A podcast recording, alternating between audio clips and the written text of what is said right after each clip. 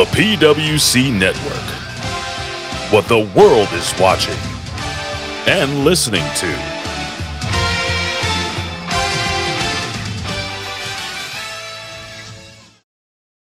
سبحان فالق الإصباح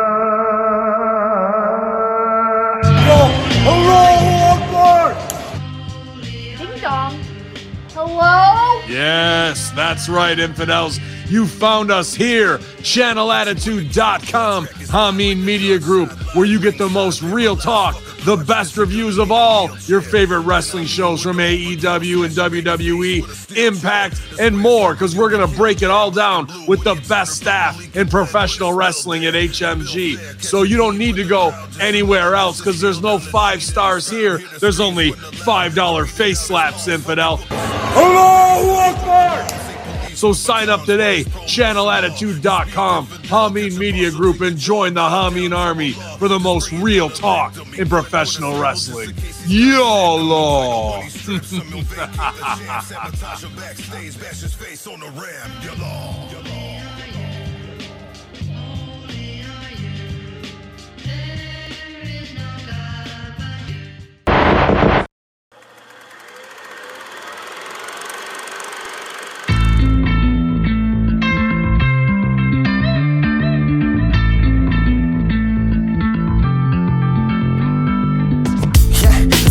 crazy how life goes. Until I met you, I always thought I would die alone. But now I know the feeling of heaven when both the eyes close. With your head on my chest, letting the time go. And since I met her, no, nothing has been the same. I'm picture perfect painting inside of a perfect frame. Wild child got in some trouble back in the day, but I don't give a fuck about the reputation that you made. Yeah, keep it real, ride or die to the end. Nobody got my back like she do when it gets low. Fucks like a porn chick, parties like a rock star. Spray paint our names in the heart on this cop car. When I'm with you, I don't wanna leave here. Anything you need, just give me the time and place, I'll be there. Anybody hating, mistaken for thinking we care. For the first time in a long time, I see clear. Yeah, I'm hypnotized by the way that she feels. Ain't no limits to the love and the things we can build. The butterflies in the eyes, she got looks to kill. And if I die, she gon' be right there. So, come my lady, come, come my lady. You my butterfly, sugar, baby. Come my lady, you're my pretty baby. I make your legs shake, you make me go crazy. Come my lady, come, come my lady, you're my butterfly, sugar, baby. Come my lady, you're my pretty baby, I'll make your legs shake, you make me go crazy.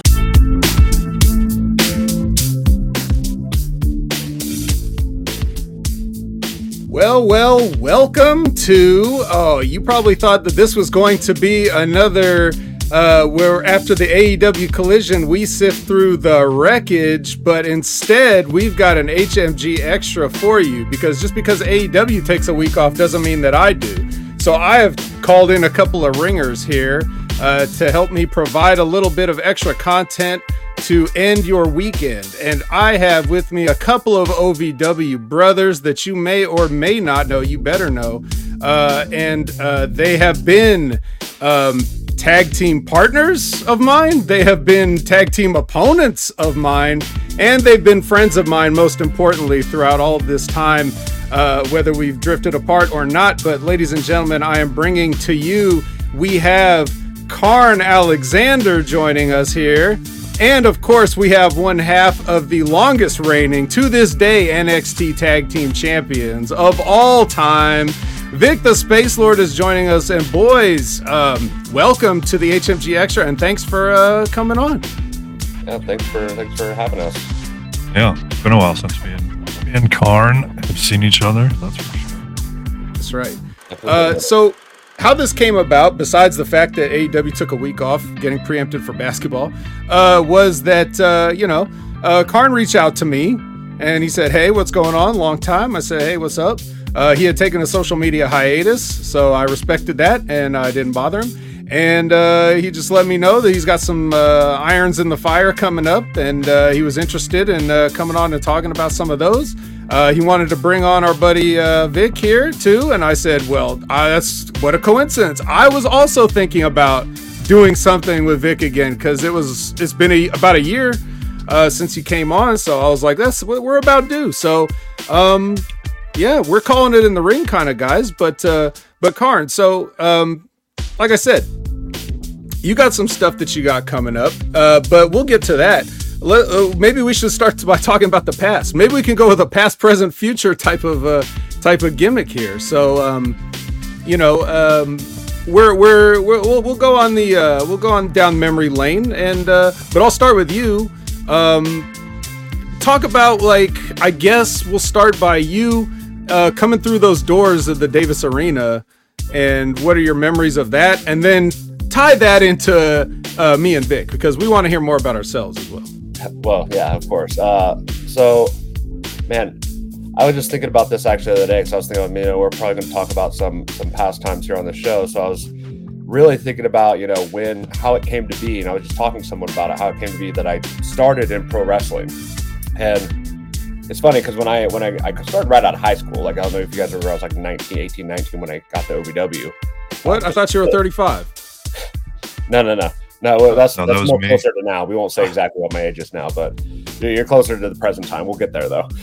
Uh, but I remember after graduating high school, everyone, all my friends were going to college and stuff, and I'm like, man, I don't, I don't want to be in school right now and anymore. Like this is not because I knew if I would go to school right now, I'm like, I'm probably just gonna drop out. That's just a waste of time.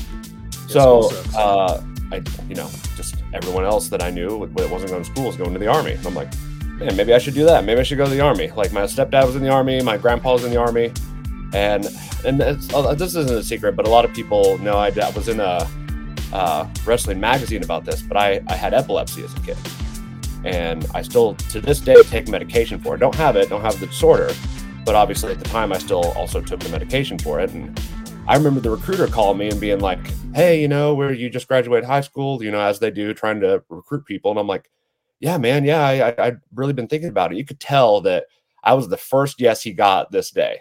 He's like, "All right, cool. I just need to like go through like a couple simple questions." He's like, "You got any pre-existing conditions?" I'm like, "Well, I had epilepsy. I took like medication for."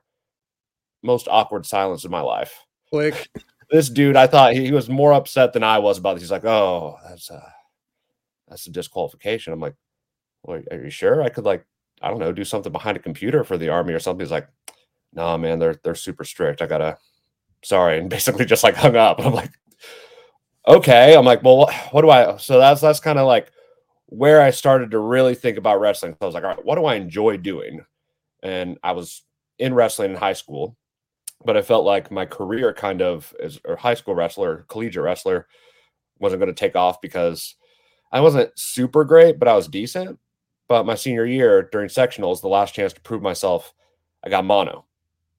So I had no mm. ending to my wrestling career as far as high school went. So I was like, you know what? I'm going to look into professional wrestling schools. And It's basically My the same thing, right? yeah, yeah, Just- right. I was funny. Funny side note is I still thought it was real before I got in the ring at OVW. That was Yep. that was a fun time. See, guys, I told you some of the marks still believe this shit. Anyway, go. Right. well, well, you know that was that was a while ago, but uh, but I remember my only criteria for going to OVW was it was the closest school. Literally no research, had no idea it was linked to WWE. Just was like, I want to wrestle. This is the closest place I can drive to. I'm gonna do it as soon as possible, and that's kind of like where I started. I remember my my mom, since I was right out of high school, she's like, I want to make sure this is an okay place, so I'm going to go with you. And so we just strolled out into Al Snow's class, advanced class, with me and my mom. Like, hey, I want to be a wrestler, and I'll like, I remember tap Seth Skyfire on the shoulder, like, hey, will you go deal with this, please? Seth just runs over, like, hey, uh, who are you? I'm like, oh, I want to be a wrestler. He's like, oh, come back on Monday. I'm like, oh, all right, well, I drove three hours. He's like, well, yeah, we can't do nothing right now. I'm like, all right, I'll be back Monday. So then I came back, got it all figured out, and kind of, as far as OVW goes, the rest is kind of history, and that's how it started out for me. I Had you never watched OVW on TV there? I had never watched OV. I had never watched anything but WWE in my life at that point, and WCW. But I mean, at that time, they were the same thing. By then, Um, so Vik, were you already there when Cody uh, the Kharn came? Uh, and, no, I think and, he was uh, there when I was there. When I Okay, so so you came after Kharn, yeah, yeah, I I think think it was too it long. wasn't After. too long.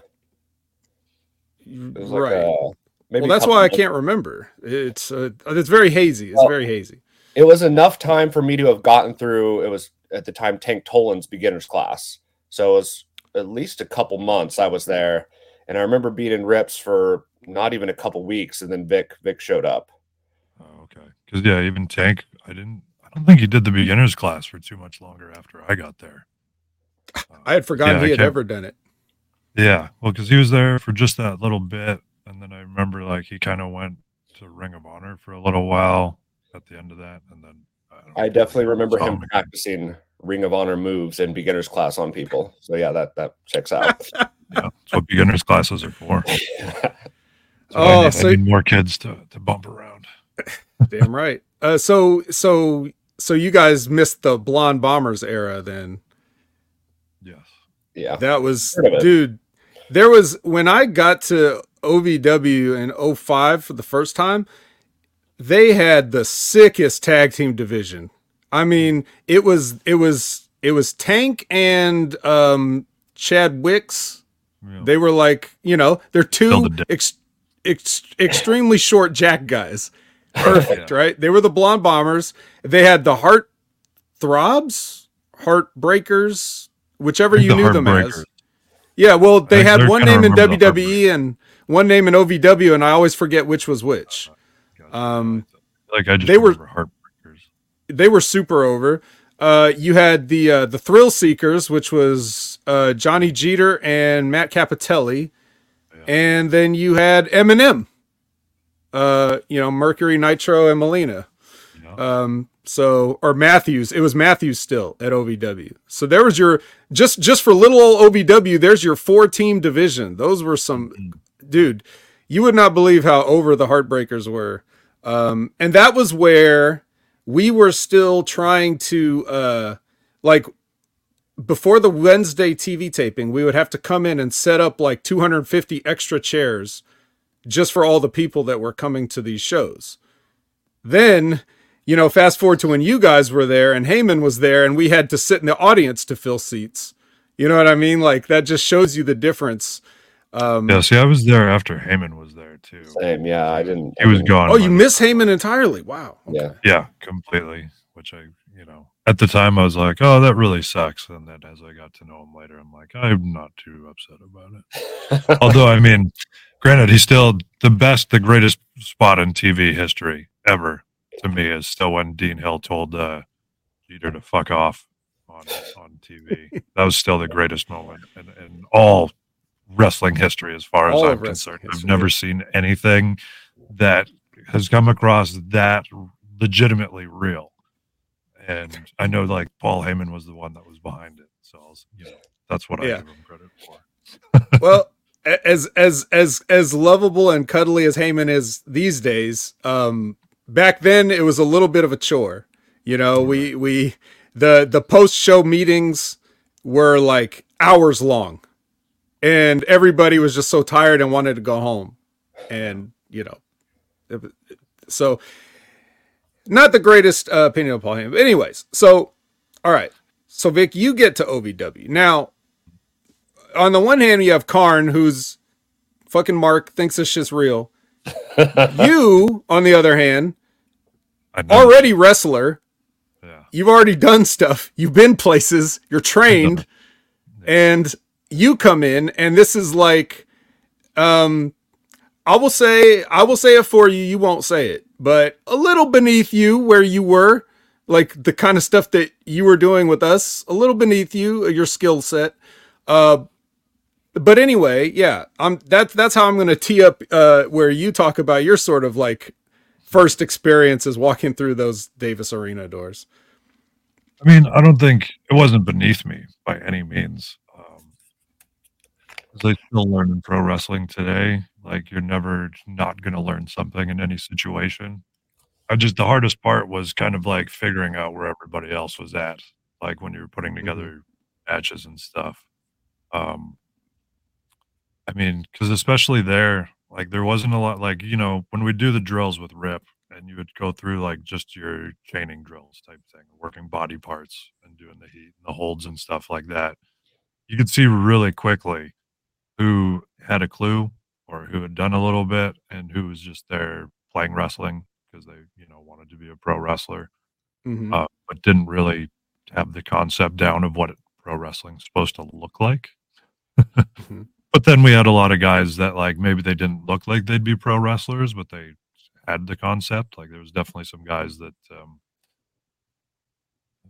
I would say advanced really quickly in certain areas. Like, and there was, you know, even just with guys like Tubby Tommy or Fang or Sonic, whatever you want to call those guys. Mhm. Um, they didn't look like they would be pro wrestlers, but they all worked really well, and they were Mhm. ahead of a lot of other guys. Um, but I mean, so that was kind of surprising. But most of the time, I didn't get to work with guys like that, as you know. In the matches we were in, there was always like there was like one person usually leading, eight other people that had no fucking clue, um, which is always a struggle. I mean, before I got there, like I worked a lot of guys that were inexperienced or whatever, but they would follow along. And it wasn't, it's not as hard when you're in just singles matches with people. But there, I know within that DCW environment we were in at, at Rips class at the time, there was so many guys that didn't have a clue. So you were trying to do a very basic ABC in a match. And, you know, 90% of them weren't, weren't really past A at that point to even put A with B and C. So, we were on TV. That's the crazy part. right. I mean, what was it like uh, the local access though? Because it wasn't on the same. no, it was the it was the network. It was it, yes, it was. It was the Really? same. Yep. It we came on after OVW, Oh. and our show was two weeks out. Like the show that we taped one week wouldn't air until the following Saturday night. So we would be on after uh OVW aired. Um so that was kind of a death spot because you're talking about 11 o'clock on a Saturday night. Yeah. Um, but That's it was definitely on the CW. Yep. Wow, that's funny. Mm-hmm. That's so funny. Yeah, because I can remember like watching certain things, and like when I was working between the two shows, like kind of finally, Al had me as Eric Doom on OVW, and you know I was Apocalypse on DCW, Mm-hmm.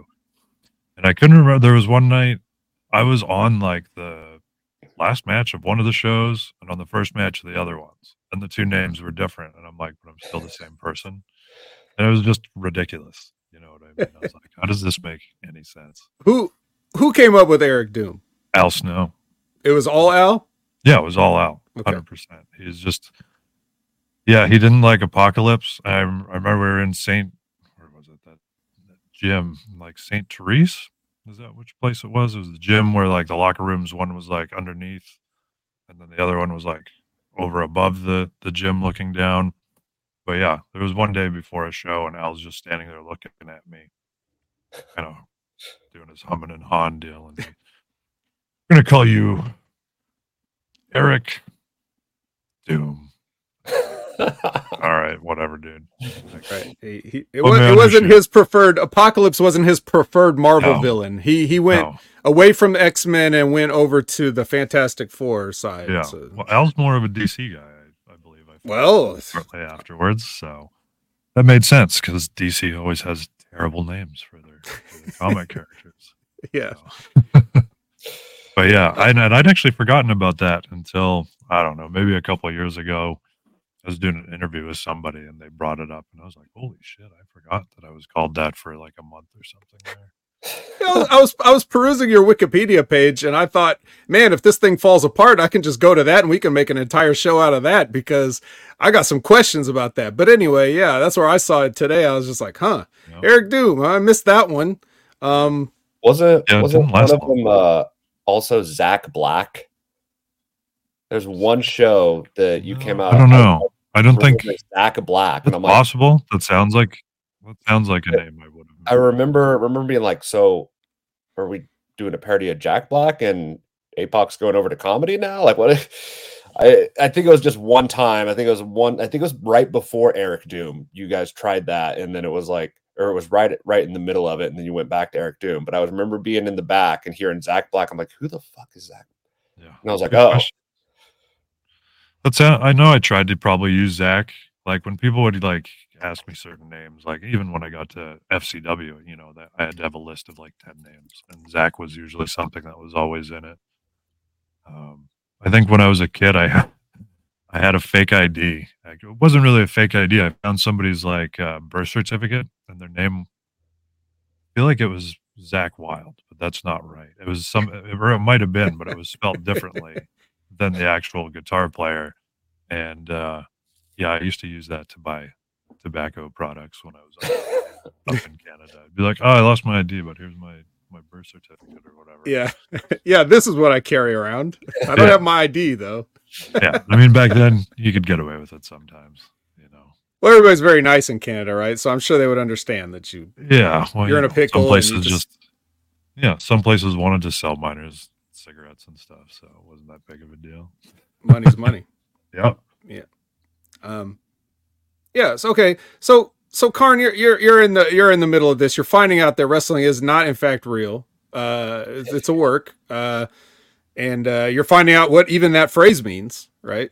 Yeah. Um, so you know, obviously, I'm there to help you. Uh, and uh, you know, so so just to sort of sort of talk about that sort of awakening and transition of like, hey, wait a minute. Um, where when are we when are we going to use the chairs? yeah yeah so i i mean i remember my first class in the beginners class i they were like hey just watch you know your this Right. is your first day just and i'm watching this stuff and i'm like oh shit this stuff isn't what i thought it was like and i'm like like getting a little nervous and i'm like okay well you know what? I'll just start from ground zero. I'll just whatever. And out of nowhere tank like just says hey uh cody because I, I went by cody then. So like come Oh. come come into the ring. And i'm like oh okay. I like come in the ring. And he puts and, and the only other person in the ring with me is lupe viscara Ooh, the 19 year old phenom. Y- yeah. 19 forever. And he's like all right guys we're gonna i'm gonna give you an example here. Cody's gonna give me an example of like real reactions and real wrestling. And i'm like oh okay i can do this. So we had this drill where he's like just you know give him like a waist lock like a real wrestler would like you know how to do and don't let him go. Like don't let him do it. Mm. and lupe for the life of him could not get out of the waist lock that, or the locks that i put him in and that was my first experience with it. And i'm like okay so i kind of got eased into like okay there is some relevance to real wrestling carrying over here. I mean they're both wrestling but you know i can kind of delve back into that for inspiration. So i got through the beginners classes. I mean like it's just a lot of bumps and you know running ropes. And in the middle of it we started doing a lot of cardio for some reason. Like we had to do like 200 squats 50 sit-ups and like 50 push-ups every day before we were allowed to get in the ring because i guess someone higher up was like hey some of your beginners kids are out of shape. Make sure that's fixed. And i mean it was easy for me to do because i was you know in three sports in high school and just got out of high school but then like i don't remember i don't remember his name but one guy the first day that he had to was asked to do squats he just walked out and never came back. And i was like okay. Um but fast forward to Rip's class, I remember I remember when APOC came in and you know, I was like, okay, this guy has a similar kind of kind of character to me and stuff. And I was like thinking about it. And I mean, it took me a few weeks to to get up the courage to ask ask this, but I remember we were at tapings and I just sit down by APOC and I'm like, hey, would you would you want to do like kind of a you know apprentice master gimmick with me? And he's like, yeah, I'd, I'd, I'd be into that. That'd be cool. Like I was so nervous asking him because I thought he was going to be like, "Fuck no," because like you said, he's this guy who you know came in had this all this experience and stuff, and I'm like still like I don't know, less than a year ago, thought it was still real, and you know, then then that kind of took off, and I we I was thinking about this the other day too. I'm like, we never had like an actual tag team name. It was always Apocalypse and and Cody Carnage, or when I mm-hmm. changed my name, Apocalypse and and Kharn Alexander.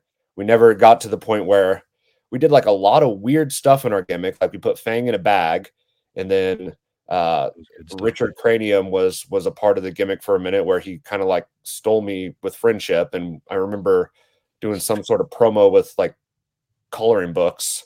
I think that was a, a pops Yeah. thing that he he came up with. Yeah. Uh, and it was we did a lot of fun stuff, but it was super like super gimmicky. Um, which because at the time I was really green. I was a, I was a beginner, so I couldn't really do the whole really big matches with technical, you know, like anything like really storytelling. I had that, and that's why they I was put with with APOC to kind of help help uh gradually get me more seasoned in that kind of like part of the business. Um, but then uh, there's a certain time it was almost like I don't know. Correct me if I'm I'm wrong, APOC, but our gimmick kind of our, our team kind of just got cut off when you kind of got taken over to OVW. I remember, and I was talking to Josh Ashcraft about it the other day, and he's like, No, there was a there was like a showcase where you beat him with a backslide, and then nothing was ever seen again from it. Um, Weird. I don't even remember that one. I was trying to, rem- yeah, I'm trying to remember too because I know, man, I can remember the Fang in the bag and the reveal when we had Dark Fang, and he's he spit the mist in Cranium's face.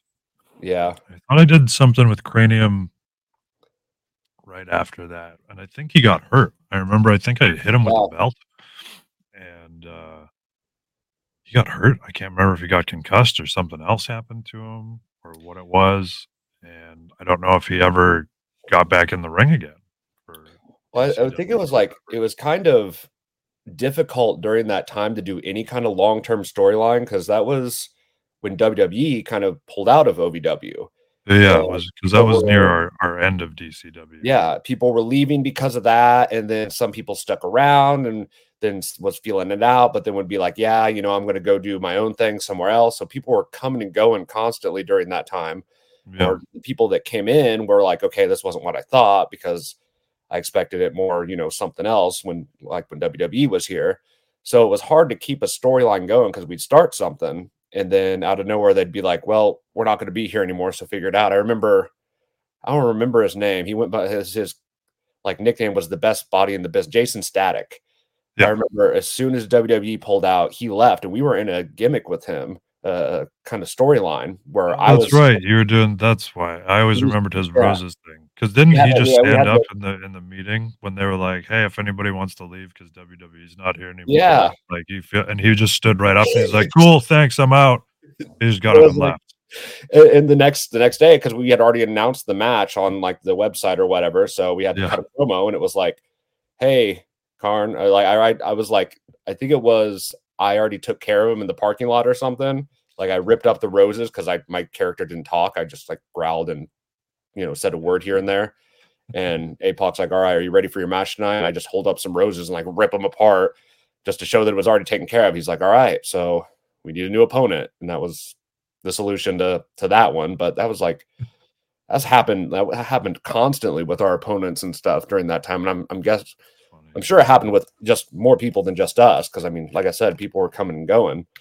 But i mean i will say like through that time even though it was kind of like chaos i did learn a lot through being partnered with apoc and just in class in general and you and i remember uh, pops was helpful with like character work and another one that comes to mind was ali um, ali akbar was super like very much like hey didn't really officially take me under his wing but was always like trying to like give me advice and help me out. Um so in my opinion that was a good time to be there because there was a lot of great people that were really knowledgeable um, so for somebody like me that was really new it was kind of like just this wealth of information that everyone was like willing to help each other out because of the circumstances and it was kind of a great great time in my opinion to just be at ovw and get to like just absorb all that Oh, um, so that's kind of like the next step in my my process of pro wrestling went. Yeah. Okay. I mean, at that point in time when we were all there, that's one of the only times I've ever seen that many people kind of come together in a close knit group, always working to really like be better all around. And it wasn't just like one person kind of like centering on them to be better. It was everybody trying to make everybody better, trying to make the show better. Um, you know, things were uh, you know, obviously rough for a little while when WWE pulled out because even like a, you know, as awesome as Louisville is for wrestling fans, a lot of them fucked off at that point in time, and they they stopped coming to Wednesdays for a little bit, and you know, a- a bunch of our other shows as well, and there was a bunch of us that were really just trying to step it up in every way possible, like all across the board, to keep people coming in, and obviously. It kind of Yeah, worked. like their favorite wrestler left and they left. It was like it's like, well, if my people that I liked aren't going to be here, why should I come back? And it was Yeah, which seemed crazy to me because like Danny had been there years before without WWE. I don't see why, you know what I mean? That was what the people kind of based their their quality of show upon at the time because like obviously OVW had been a long running show, a long running territory without WWE for a long time before. And you Mhm. know, obviously I'm glad to see that they're still going. Like uh, you know, it just I think it speaks volumes about what everybody has done in those doors, especially now that you know Danny's long gone and everything, and uh, you know there's there's enough there that it's that it's kept going all these years, and I mean I'm pretty proud of the fact that we were all part of it to keep those doors open to to see it still thriving nowadays. Yeah. There was a um there was a big sort of resurgence in the I guess the uh, awareness of OVW after guys like Cena, Batista, all those guys that you always would hear about came from there. When they made it to TV, the words OVW were thrown around a lot, and that's you know that's certainly how it came across my table. Um, I'm sure you heard about that, Vik, and stuff. So, uh, and now it's like even more awareness with this past year with the wrestlers on Netflix and everything is like really shining a spotlight on it. So it's it's good. Um, for perspective, I believe I pulled out before the WWE. So a lot of that stuff that you were just talking about um with Fang in a bag and whatnot, like I don't think I was there in physically for that. I was trying to follow along with what you guys were doing Mhm. but I wasn't like a part of that because I'm sure I would have roasted you for it if I was in the building. But but I think there, I think your your former partner, uh, yes, this was Adonis, this and- yes this was the he was grape in the drink grape connection. drink correct connection by then, yes, which was yeah, awesome. rough rough right over Sean. Yes, and uh, Love me some- and uh, I believe they had a little thing with Sergio too. Sergio is in the chat, and Sergio says, uh, he says um, a quote from Al Barone: "Wrestling is real, life is fake." Uh, Hollow rib, bro. It's All a bro, rib. a rib, a Still one of my favorite people to this day. Oh yeah. Well, Pops oh, we'll get we'll get to him. We'll get to him next. Um, the other thing that Serge commented earlier was, uh, I remember Kharn's favorite wrestlers were the odd combination of Kane and Chris Masters. so I Yeah, actually I got to wrestle Chris Masters finally. I, I got right. I got one thing knocked off my bucket list when I was when I was wrestling. At least that was. Yep. He, he was, was- he was he was he was, I, he I was actually- Chris. Ma- he was definitely Chris Masters in that match, and I got were to do the master definitely lock to him, and after that, I continued to use the master lock as my submission finisher for a good while. yeah. I asked him like, "Can I do the master lock too?" He's like, "Absolutely." It's like I'm going to break it, and I'm like, "Well, yeah." Like, obviously. Know, but then I just I, kept. I can't wait to break out of it, kid. Uh, it's very like it very. It's a very Scott Hall. Like, what's your finish? Can't wait to kick out of it. Yeah. um the uh so so vik this we're gonna s- s- very small tangent here. Hmm. um lupe viscara right? Got signed. Uh then disappeared in fcw um no one knows ever what happened to him after that except you might. That's you're the only person so- left who could know, I don't know. what happened to him afterwards, but I know what. during. Yeah, I believe this the story that I got. So of course I wasn't there firsthand for this, but I have I've heard this story told because it, he was kind of a legend. At like Mhm. after you know we had left, and then even being there, because I think one day I heard Dream bring him up about being because he was still like saying like, "Oh, I'm 19" when he was in FCW. Mhm. Well, we don't. How long was he in OVW for? And always being 19, right? at least um, a year or two years Right. And so I I guess somebody took him to the dentist or you know, it was something like that. And somebody saw his actual birth date on something. And it turned out he was like 28 or 29. So like Mhm. maybe something like that, possibly early 30s. I believe it was actually even better of what I'd heard was Bradley J. Or Jay Bradley was Mhm. the one who had found this out, of course. So then he, he stooged him off, I think, to the office. Um, and I think he was just like fired, like released, like shortly after that actually came out. Because I don't know if he had been like lying to the to the office about his age or something, because they all seemed to be completely clueless that he wasn't 19 or whatever it was. But yeah, it was all because of like some medical sheets uh, and somebody saw his actual he wrote his actual birth date down on something and he was definitely not 19 years old but i don't i think he just never really i don't think he learned english any better which they were pretty he dickheads was, he was a native english speaker yeah i mean like i saw. I won't throw whoever it is under the bus because i okay really love them, but like they they happened to shit on one of the Japanese guys while I was there, and their their words were like, "Well, if you don't if you don't learn to speak English, you'll be speaking Japanese back in Japan." Was actually a, a, a line I heard someone say to a, Mhm. to a signee. You know what I mean? After they cut a promo, and I was like, "Wow, what the fuck?" That was also a pretty epic day of uh, seeing some unreal shit, all in all in that conversation. So, but I really like who who said the conversation, so I won't bury their their racist tendencies. Fair enough. Um, yeah. So I remember trying to follow up with you guys the best I could. Uh, not it was like nobody was too interested in covering FCW, so it was kind of hard. You know, the best I could usually do was like house show report, like, oh, these guys had these matches, and that was it. You know. Yeah. And I remember constantly, you know, looking at that and trying to see what was up. Um, I remember, I don't remember where I got it from, but I remember get some dirt sheet thing about uh, like the one thing about Lupe that I ever heard was that uh, people were struggling with him in the ring, like he wasn't getting it, you know, and uh, as a, as a guy that you know has wrestled Lupe on television in a real match, um, I would always just pretend like uh you know i was wrestling myself like shadow boxing or something. I just i just tell him what to do and he did it. So it Yeah. wasn't you know it wasn't that hard for me to get something basic out of him but um you know how things were. The culture at that time was like a lot of i always describe it as and feel free to disagree if this wasn't your experience but when we were all like trying to break in in that 06 07 08 like in that time it was like one of the worst periods for wrestling because I thought you had the least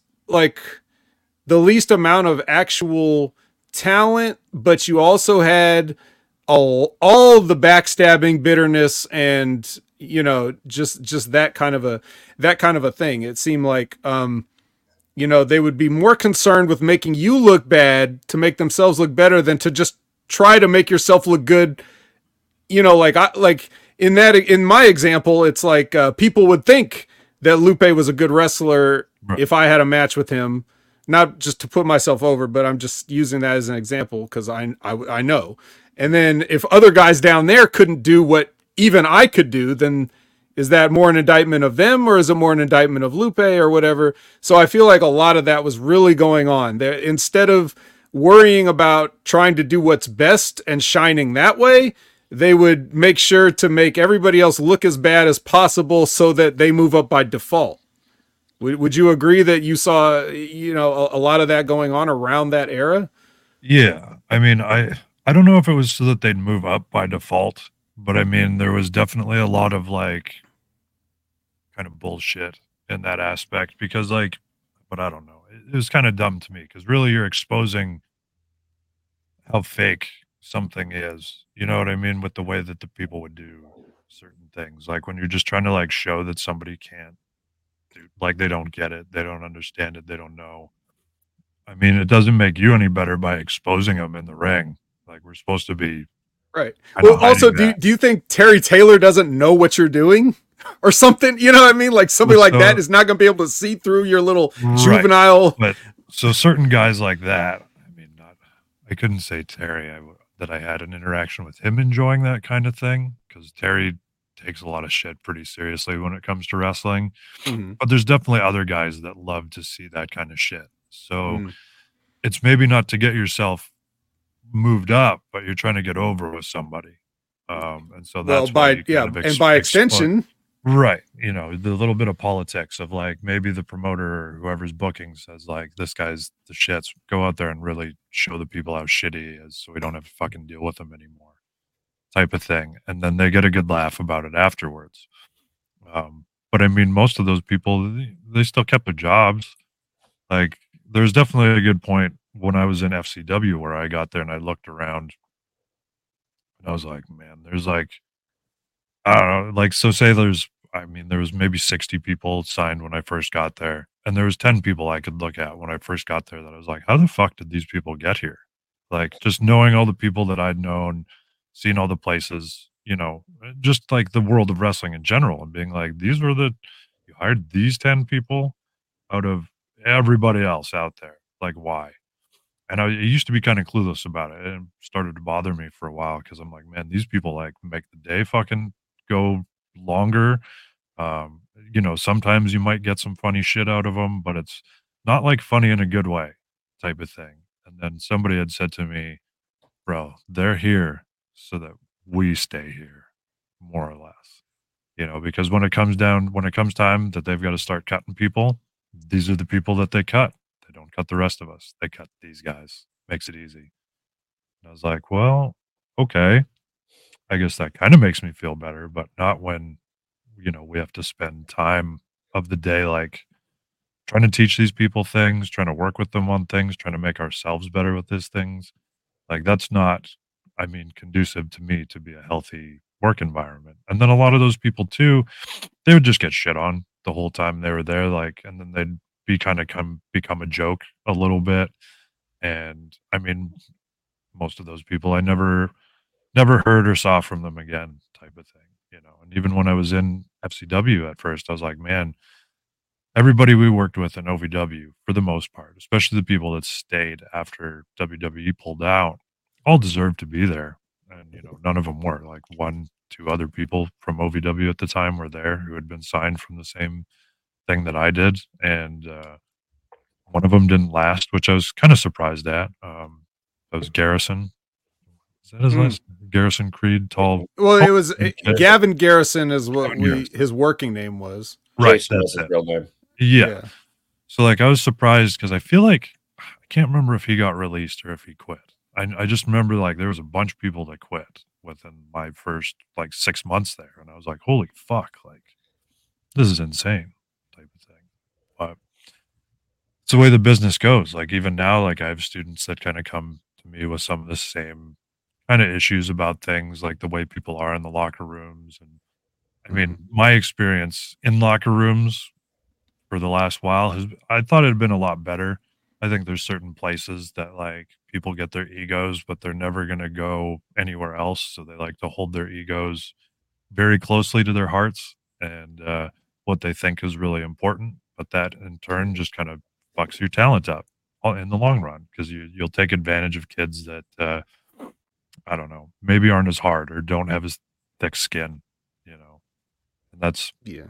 uh, that's the thing. Like wrestling, you need a tough skin. I, I, whenever my students have asked, "What's the one most important thing in wrestling that you need?" and I'm like, "Thick skin," because you're never going to get approval.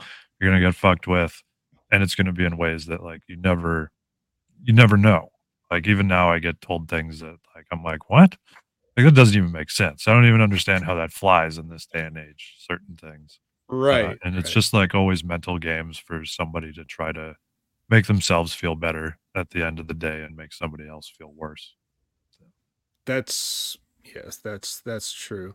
Um, I'm not going to. Uh, it, this is a a great segue, but we're not going to segue into anything major. I just want to ask one question. Going to ask it to both of you, um, but uh, we don't have to get into it. It's a simple yes or no answer and relating to um, you know, all the stuff that we've heard recently about, let's just say some inappropriate behaviors and cultures and stuff that's been going around, right? Like we've all heard about it. We don't have to discuss it. It's a simple yes or no answer. Either one of you, uh, are you the least bit surprised? Yes or no? Kharn? I no. I'm. n- I learned pretty quickly, even though I in wrestling, I just I'm not surprised by anything at this point. Yeah, Vik.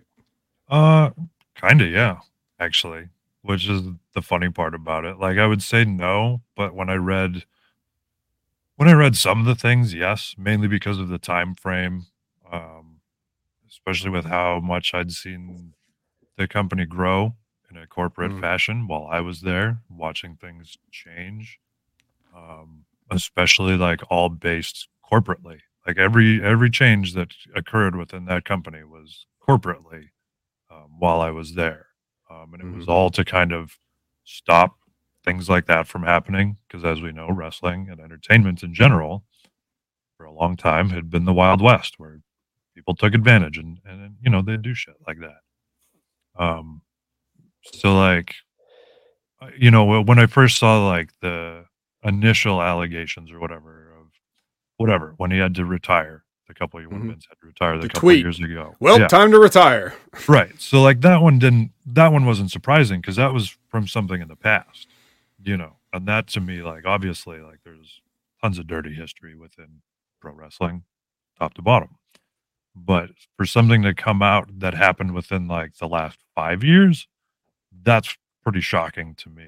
And I mean the I don't know what you know, obviously all of this is still kind of going, Yeah, but yeah. when I saw the the text messages or whatever that were supposedly sent, I was like, man, this is that's not the dude that like I ever dealt with, obviously. Right. And it seemed much more insane to me, considering I have taken I was forced to take classes or whatever you want to call them about things not to do. Those text messages are number one on the list because I will tell you this all WWE talent is told from pretty much well day one when you get there. If you take dumb pictures and you send texts on anything, it's kept forever. It will never go away. It, and it's going to be public access if anything ever comes out of it. Mm-hmm. So to see that stuff happen within the last couple of years super surprises me, especially supposedly being from Vince. Well, I mean, the rules don't apply to him, right? Obviously. So I guess like you. So that's I for mean, guys like you. You got to take the classes. right? I mean, Who do you think you are trying to get over and you know make the company money? Like, what? yeah, I a class. Right? It, like it's just it blows. So that kind of blows me away. I was surprised by that. Um, Hmm. Well. The insanity of it all doesn't surprise me. I'm just Right. surprised that it, you know, it, it happened recently to have something like that happen. Gotcha. All right. Well, um, let's go back to more fun stuff. Uh, so Kharn, like, well, both of you guys had a. You said this, like, you sort of gravitated towards Vik because you had a similar sort of feel. That was when I was wearing a cape. Yeah, he's a cape with a hood. Don't forget there was Uh, a hood on that cape. me that. Yeah, Yeah, don't make it seem like it was just Superman's cape. This was a cloak, I believe, is the word would be very more nice- accurate. crushed velvet cloak, actually. Dude, that's so sweet, man. Um, yeah. Do you still got it? I'm sure it's got to be in my mom's basement. I don't think it's with my other wrestling stuff here because I think I'll, Uh. I don't. Yeah, I haven't dug through it all lately. I've got a few things in my closet. Back. Hey, your cloak lives in your mom's basement. yeah, Um, it, just might. There's a bunch. Yeah. of So, so, uh, so yeah. Um, you guys had you guys had a, a similar vibe, right? Um, but again, you're just a kid coming from school, so like, you know, and you probably tried a few things, you tweaked it over the years up until let's just say today. You probably have an idea more so who you are today than you ever have, and what you what you may or may not do. Um, but like, how did you like? What was your what was your process? Because I think we all had to at wrestler as anybody who was wrestling, we had to at, at some point sit down and be like, okay, well, what can I do? Because everybody's doing everything. So like, what am I gonna do? Right. So like, how did you sort of land on, um, you know, where you, where you like, how did you? What's the evolution to where you ended up? Like, I guess is how I'm trying to say it. Well, it's it's interesting because I pretty much at OVW just did whatever I was told. I remember I think it Mhm. was Roadkill that told APOC, "Hey, he needs a leash," and Yeah. I was like, "All right." So I'm like, I'm gonna, and I was trying to you know impress people at the time because I, for some reason, when I was a kid, I didn't understand the concept of shut the fuck up and listen. I always had questions because I wanted to learn, and even though it came from like a, a place of like innocence, kind of, I want to be a better wrestler, so I want to ask these questions. It it got me heat basically. Of course. Um, Well, everything everything that you ever did gets you heat. Um, Yeah. That's the first lesson I learned uh, too. Uh, is everything you do is wrong. Um, and I, I didn't learn that lesson, so I just kept doing more of the wrong stuff and thinking, okay, this time it'll work. But setting that aside, uh, because of that, I was like, all right, I'm gonna do everything I'm asked to, but even bigger. So instead of getting a leash, I got this massive ass chain that was probably like you know 15, 20 pounds. I don't know, uh, probably like 10, 15. it was heavy. Yeah, it was now, heavy. I'm sure if I lifted that thing, I'd be like, But uh, yeah, I bring it to APOC, and APOC's like, "Oh, well, you know, you got to wear this. I'm like, yeah, I'll do it. And he's like, you got to wear it like every time we walk out. And I'm like, I got it. And I did it. And it the same thing with like, I don't know, there was like a time when Ray Ramsey was booking and this was like very like in between like transitions because that's, you know, who we had. And dude hated me for the longest time. So every match I was in got the fuck beat out of me. And I'm like, I'm going to be the best, the best guy that gets the fuck beat out of there ever has been. And I would have like guys like Vic the Bruiser and and um, Vito Andretti or Guido Andretti and anyone he like put at me. I'm like, they're like, are you you know you good with taking chops? I'm like, do as many as you want. And they're like, you know, I I hit hard. I'm like, yeah, do it. And I'd like, and every time afterwards they'd be like, why are you getting beat up? Like you're you do what you're told and you're you're good. I'm like, I, people don't like me anymore. I don't know. But like so that I never got to develop Kharn in OVW. I was kind of the guy, no matter what I did, that just got beat up a lot um after the whole APOC thing. What now? Well, let me let me before you continue, let me rewind even back because there had to be a point before any of this, and you had to say like, all right, well, th- I got to go out there. What am I going to do?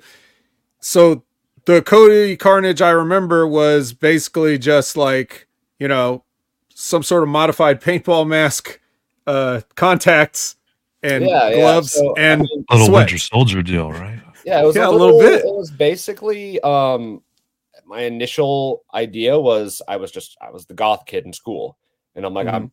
It was literally just bringing that over because I I wore contacts and fangs in high school. It wasn't anything Mhm. new to me, so it looked like a character to to people at OVW because it was so outlandish, but it was pretty much just me. The only difference was I couldn't cut promos, so I didn't talk, and I just made him more of like a creature type deal because you know changed my stance a little bit with how I walked and my posture and and just like promo wise just made noises and kind of let kind of APOC take the reins on what needed to be said when th- something needed to be said.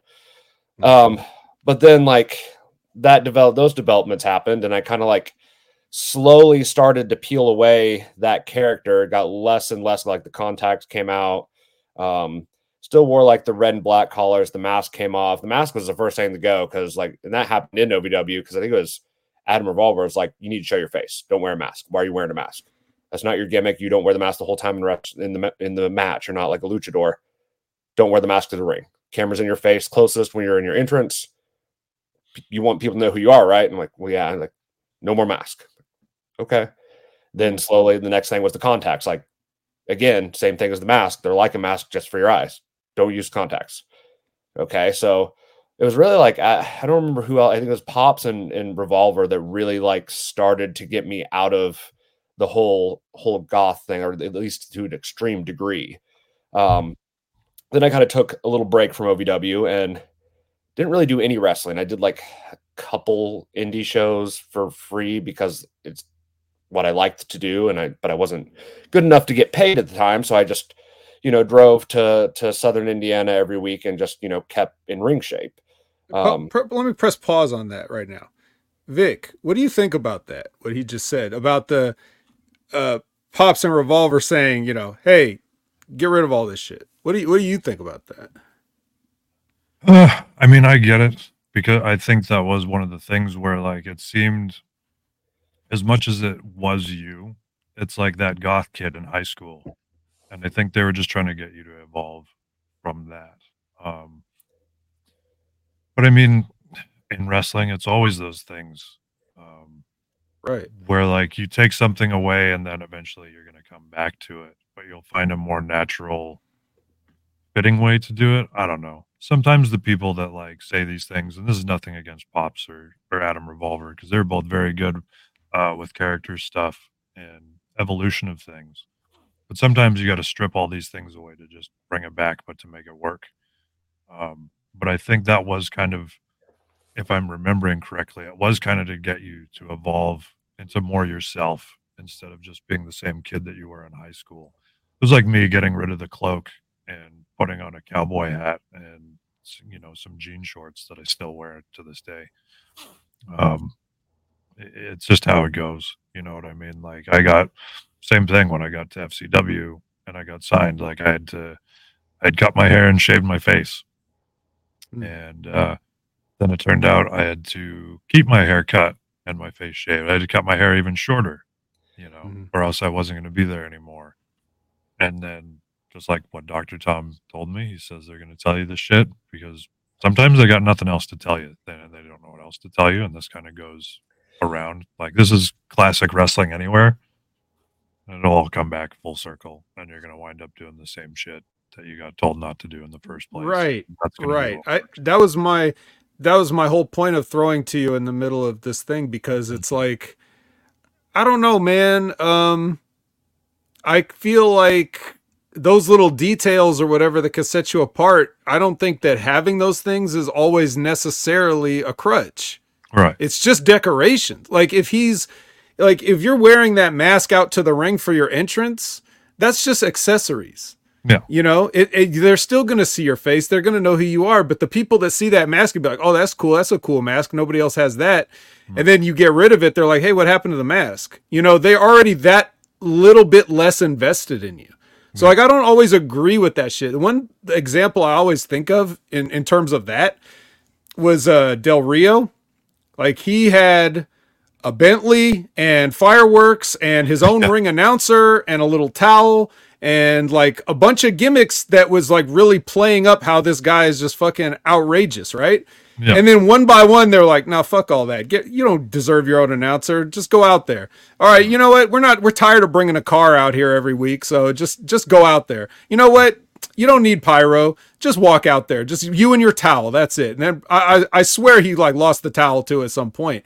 And it's just like you know, n- as fantastic of a talent as he is, I kind of liked all that stuff. Right. Well, especially like on a show like WWE, you're watching it or the show part of it. Like that's all what made it. Like even, I mean, And it's about- heat. Right. I mean, think about like when Eddie and Chavo used to come out car. Like, sure, Mhm. your entrance might take five to ten minutes. I don't care. It's awesome. Like, it, I Take mean, it off my match. That it takes that. Yeah, I was like, you can take it all, and then those guys are still going to get to put on a match afterwards. So it's great. Del Rio was kind of in that same same boat, and I don't know if it was just personalities that that caused things to slowly get stripped away. You know what I mean? Like, uh, Uh, we can we can take some guesses why, but but Right. you know, but so all right. So Kharn, now, now you're you're just a regular guy trying to figure things out. Now you're not Yeah, allowed well, to do anything cool. No, and the kidding. Thing so just to to backtrack a little bit i remember when they were having me kind of get get out of this character or whatever um and i was kind of liking it actually i want to make that like clear i'm like i'm doing something new um you know being able to actually wrestle instead of being a gimmick i was like okay cool Mhm.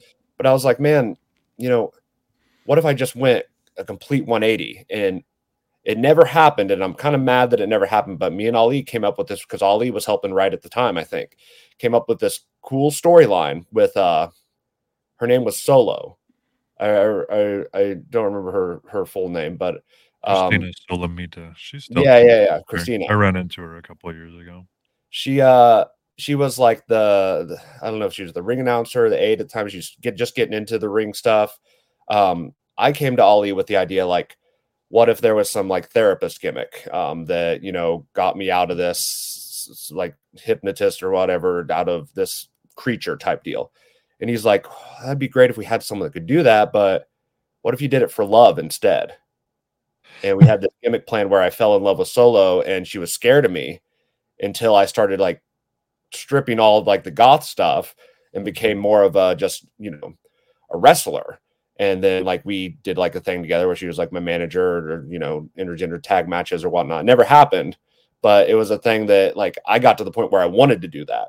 And then who knows what situations occurred, storylines changed. I left OVW, but but uh, anyway, back to like how I was developing my character. Um, so I was at this point where I was still kind of like doing some of the goth stuff. Like I had I had tights now instead of like the pants. Um, you know, different kind of. I, I don't know who to really compare it to. Um, that's on TV right now or anything, but there was still a goth element to it. But I was a wrestler that was goth, not a goth that was thrown into a wrestling ring. Um, and I was playing around with that. Uh, and I went back to OVW for just a visit one one time, um, and they wanted me to do a match and stuff. And I I was kind of going back into the contact and stuff, but I this is when I gained like probably thirty pounds, and Ali decided to take a whole bunch of pictures of me and send them out to guys that aren't aren't there anymore. Look, Kharn's on steroids. This is a joke. but but uh, I was like, I'm, I'm really not. I really didn't. I never did anything other than stuff you could probably buy at GNC. I just learned how to work out and eat more because that was my thing. I didn't have time to do or just didn't have the knowledge of. Um, but they're like, you you can get a job now with how you look. So I went after you know I did my like week or whatever there. I started thinking about that when I went back into like my indie spots and started going more to like a and the whole goth thing never really left completely, but it was like almost corporate goth almost. I got put in this group where I like wore a blazer. It was uh Rodney Rush was the manager of it. He like does a lot of indie stuff in Indiana. Um, he manages Kongo Kong right now, I think, um, who's a good friend of mine. But uh, Rush Wrestling Enterprises, and I was like the the centerpiece. And every place that he went, they put the belt on me, which I didn't. I was like, whatever, that's cool. But um, I got to get more mic skills that way, and that's when I started doing more more work on my promo type stuff, and was more like the, I guess the trying to think of somebody I can compare it to. It was almost like a, a Damian Priest, like now, like Hmm. very like has the gothic element, but can talk on the mic and can act do the wrestling, and it's just like the gothic elements there. Got it. Eyeliner. Got it. Yeah. Kind there was there's sometimes I tried some stuff like that actually. I did eyeliner. Sometimes I went back to the contacts and it just didn't work. So I just relied on, you know, whatever wrestling gear I had with that element put on it and and really worked on on the promos and stuff and the character and got more in depth with it. Um, but there was this kind of corporate element to it. And eventually I guess at the end of my my indie run, I I was realizing that relationship to the person people I was working with kind of brought out what character I was. Because a lot of um, and I learned this a lot in acting too, um, after the fact, but I was with this girl um in wrestling. She she was my little sister, is what we decided she was. Because she was in um it was Heroes and Legends wrestling up in Fort Wayne. And they put her with me because she was brand new, she was in training, and she's like, they're like, Kharn, would you take her out to other other shows and you know, kind of like let her be manager because that's what she wants to do. She doesn't necessarily want to wrestle, um, but she needs some different environments. And on our first, And now you know how APOC felt. yeah, right, right, exactly. I, was- I- I- I think I had that thought at one point. I was like, man, this is probably how APOC felt when I was like, it's like, damn. But uh, on our first show we we went to on the ride there, I'm like, how do you feel about being my little sister as a character? And she's like, oh, that'd be great. I'm like, because pretty much every manager, uh, whether indie or or contracted, is assumed to be the guy's girlfriend. And she's like, "Oh, was that what we were supposed to do?" I'm like, "Not necessarily, but when you see a girl come out with a guy and there's no actual character basis to go off of, it's kind of assumed." And so we started this whole gimmick where like I was the big brother, she was the little sister. We cut promos with her doing like little sister gimmick stuff. Like every time I'd say something, she'd ask me why, just over and over and over again. And we get in like bits like that. Um, so it was an element of comedy that I had never, I never got to do comedy before. So that added to my character. And um, during this time, I was going back and forth doing extra spots for WWE and, you know, working on promos and stuff. And, and, but I wasn't up to par with, you know, what someone like Dusty Rhodes would qualify as on television promos. So that was still my, my difficult spot. But through those six, six, um, kind of promo sessions and stuff that I did as extra work, uh, I developed the character of Kharn Alexander, not the wrestler, but an artist. But the art that I uh, um, delve into is violence. And I never used it. I never used it only in WWE. I used it for like a character that could actually be utilized. Um, and they they lo- they they're like you you improved greatly since your first time with us. Um, um, and basically what I was told was we'll call you. And I was like, okay. Um, they're like, if we have a spot for you, if we have something we think you can do, we'll give you a call. And they're like, I'm like, well, like I'm, and at that time I started acting school as well, because that's what they wanted me to work on is my acting. So that's why I went to college was because basically WWE told me to. And and I was like, well, do I need to? What do I need to do in the meantime? Like, honestly, nothing. And I'm like, "O- okay. They're like, we'll retrain you. We'll, you know, do whatever we need to for the character we have in mind. Um, we just you just got to wait on the call. So at that point, I was kind of like enjoying acting a lot more because I was getting into more character stuff as other characters that I didn't have to kind of attach my former Kharn persona to. Because you know, you do a play and it's you know all about the script, not about what you've done in your you know. There were no plays about Kharn Alexander out there that Well, you could. there are some some characters that I did delve into Kharn for, but I got more variety. So at that point, I just stopped wrestling and went full into acting. And that was probably about I've done like matches for friends and stuff here and there in between the time, but that was probably 2014 was when I had my last official match, and it was against Bob Holly, the Heroes and Ah. Legends. Oh, You know, it's funny you talking about uh, making your character into an artist because that was exactly what I did at one point in uh, Really? FCW as well, and it was pretty much all the same context of that. And then uh, Aiden English went up and cut a similar promo of pr- pretty much all the same thing. Like we like it was all kind of different context, but more or less the same thing. We were we were both all trying to play off the art and the artistry of what we do. And uh, then I got put in the Ascension, so that all went out out the bag. But that was actually like what I was what I was selling myself as as they uh, made the switch for me because it, it seemed seemed like something that nobody else was really doing, um, especially not properly. Uh, I th- like, and even then, English took it in a different direction. You know, his his art was obviously everything that he was doing, but he didn't make it so much about the violence. Um, but that was definitely what I had focused on because I that was kind of the first thing that I managed to catch Dream with a little bit when I cut. I think the first promo I cut is that he was kind of like, "Oh, shit, okay, I kind of see this." And I remember even Chris Chambers.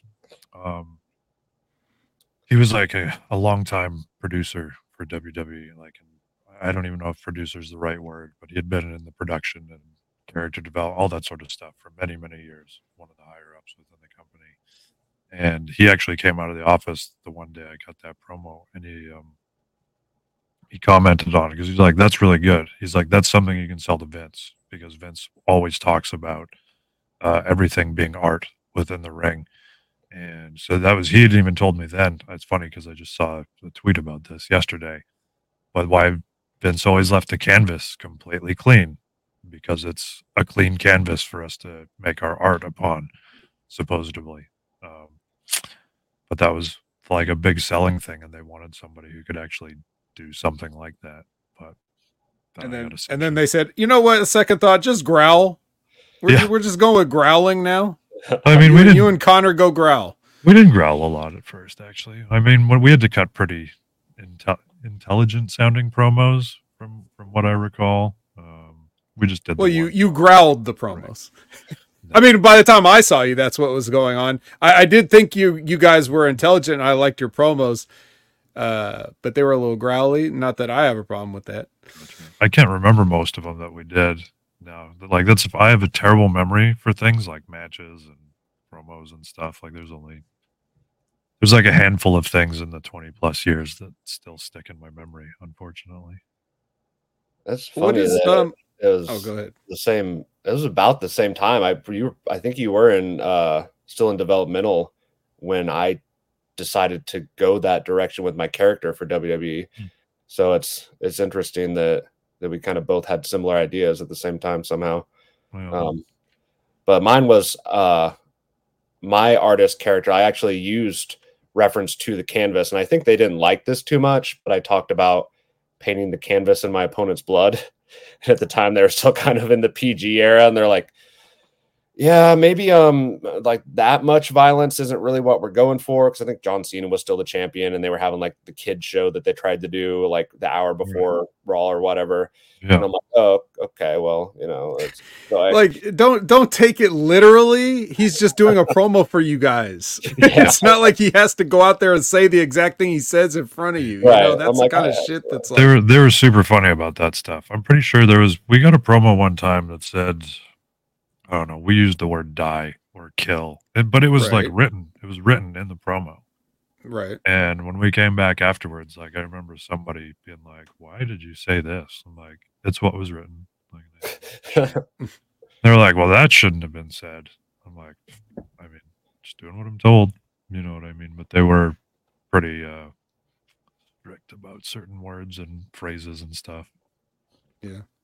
Yeah, I definitely get that for you guys doing it if you're doing it for a TV or for something else. Yeah. But if mm-hmm. if he's just doing it as like an audition of sorts, it's like, yeah, okay. He, he, I I'm mean, pretty sure he's aware that he's not going to be having dragging a carcass all over the ring on television. Right. He should But I mean, who- that. whoever like whoever you would have done it in front of, like I don't know if it was Regal or somebody else at that time, they have like what's already implanted by WWE in their head. True. So it's what's weird is like there's not a forgiveness for like, oh, you don't know this. It's just like you didn't know. I'm going to tell you. That's the bottom line. You know, Yeah, yeah. That's- Yeah. that's how that goes. I think it was Striker. Matt Striker was the one at the time. Oh, okay. Matt Striker, your teacher. I like Matt. Yeah. Um all right, so well, so yeah, so I would ask you, Vic, too, like similarly, because you had obviously a string of things you were trying. You know, you at certainly at, at some point were like trying to see what would stick. Right. Um, I'm sure you also had something that you felt like, hey, I know this will work. And then so like from the very fir- what was the taking it back like to what we were talking about the very first thing obviously now you've never been a wrestler but you're going to be and you're like okay what am I going to do so like what was your very first wrestling gimmick or like, you know, what was how did you first debut what were what were you doing and how did you arrive at that Uh, in Stampede, I was given the name Bishop. I think for my first few matches. Okay. Um, just was, bishop like again were Bishop. x-men characters or Yep. okay Yep. okay Yeah, I was named after two different X Men characters when I started. Funny enough, because yeah, it was uh, Hotshot Johnny Devine, later known as Havoc in TNA, uh-huh um, who gave me that name because he was also like a you know comic nerd or whatever. well havoc Yeah, and so because like he had stolen his name, like Hotshot from Longshot, stuff like that. Um, so I remember, yeah, he came up with Bishop, and I mean, honestly, I wasn't too much different than a young Cody Alexander because I had my um, cargo pants on and a black mesh tank top that I used to wrestle in, and honestly, like. It's kind of funny because, like, from all the people that I know from started who've like had a million different characters in their head, I was just kind of always me. I didn't really, I don't know. I never really got, I was never good with names, obviously, since all of mine have been pretty unoriginal. Uh, so I never, I never had one kind of set and picked out or anything. Like I just wanted to learn to wrestle and to wrestle. Um, so once I started to wrestle, I didn't really give a shit what I was called. I, I guess, like I think I might have had a different name too before Bishop. I, I can't remember what it was, but um, like even then, I think I spent maybe a, a month wrestling for Stampede as Bishop on these like you know town shows that they would run outside of Calgary, and then by the time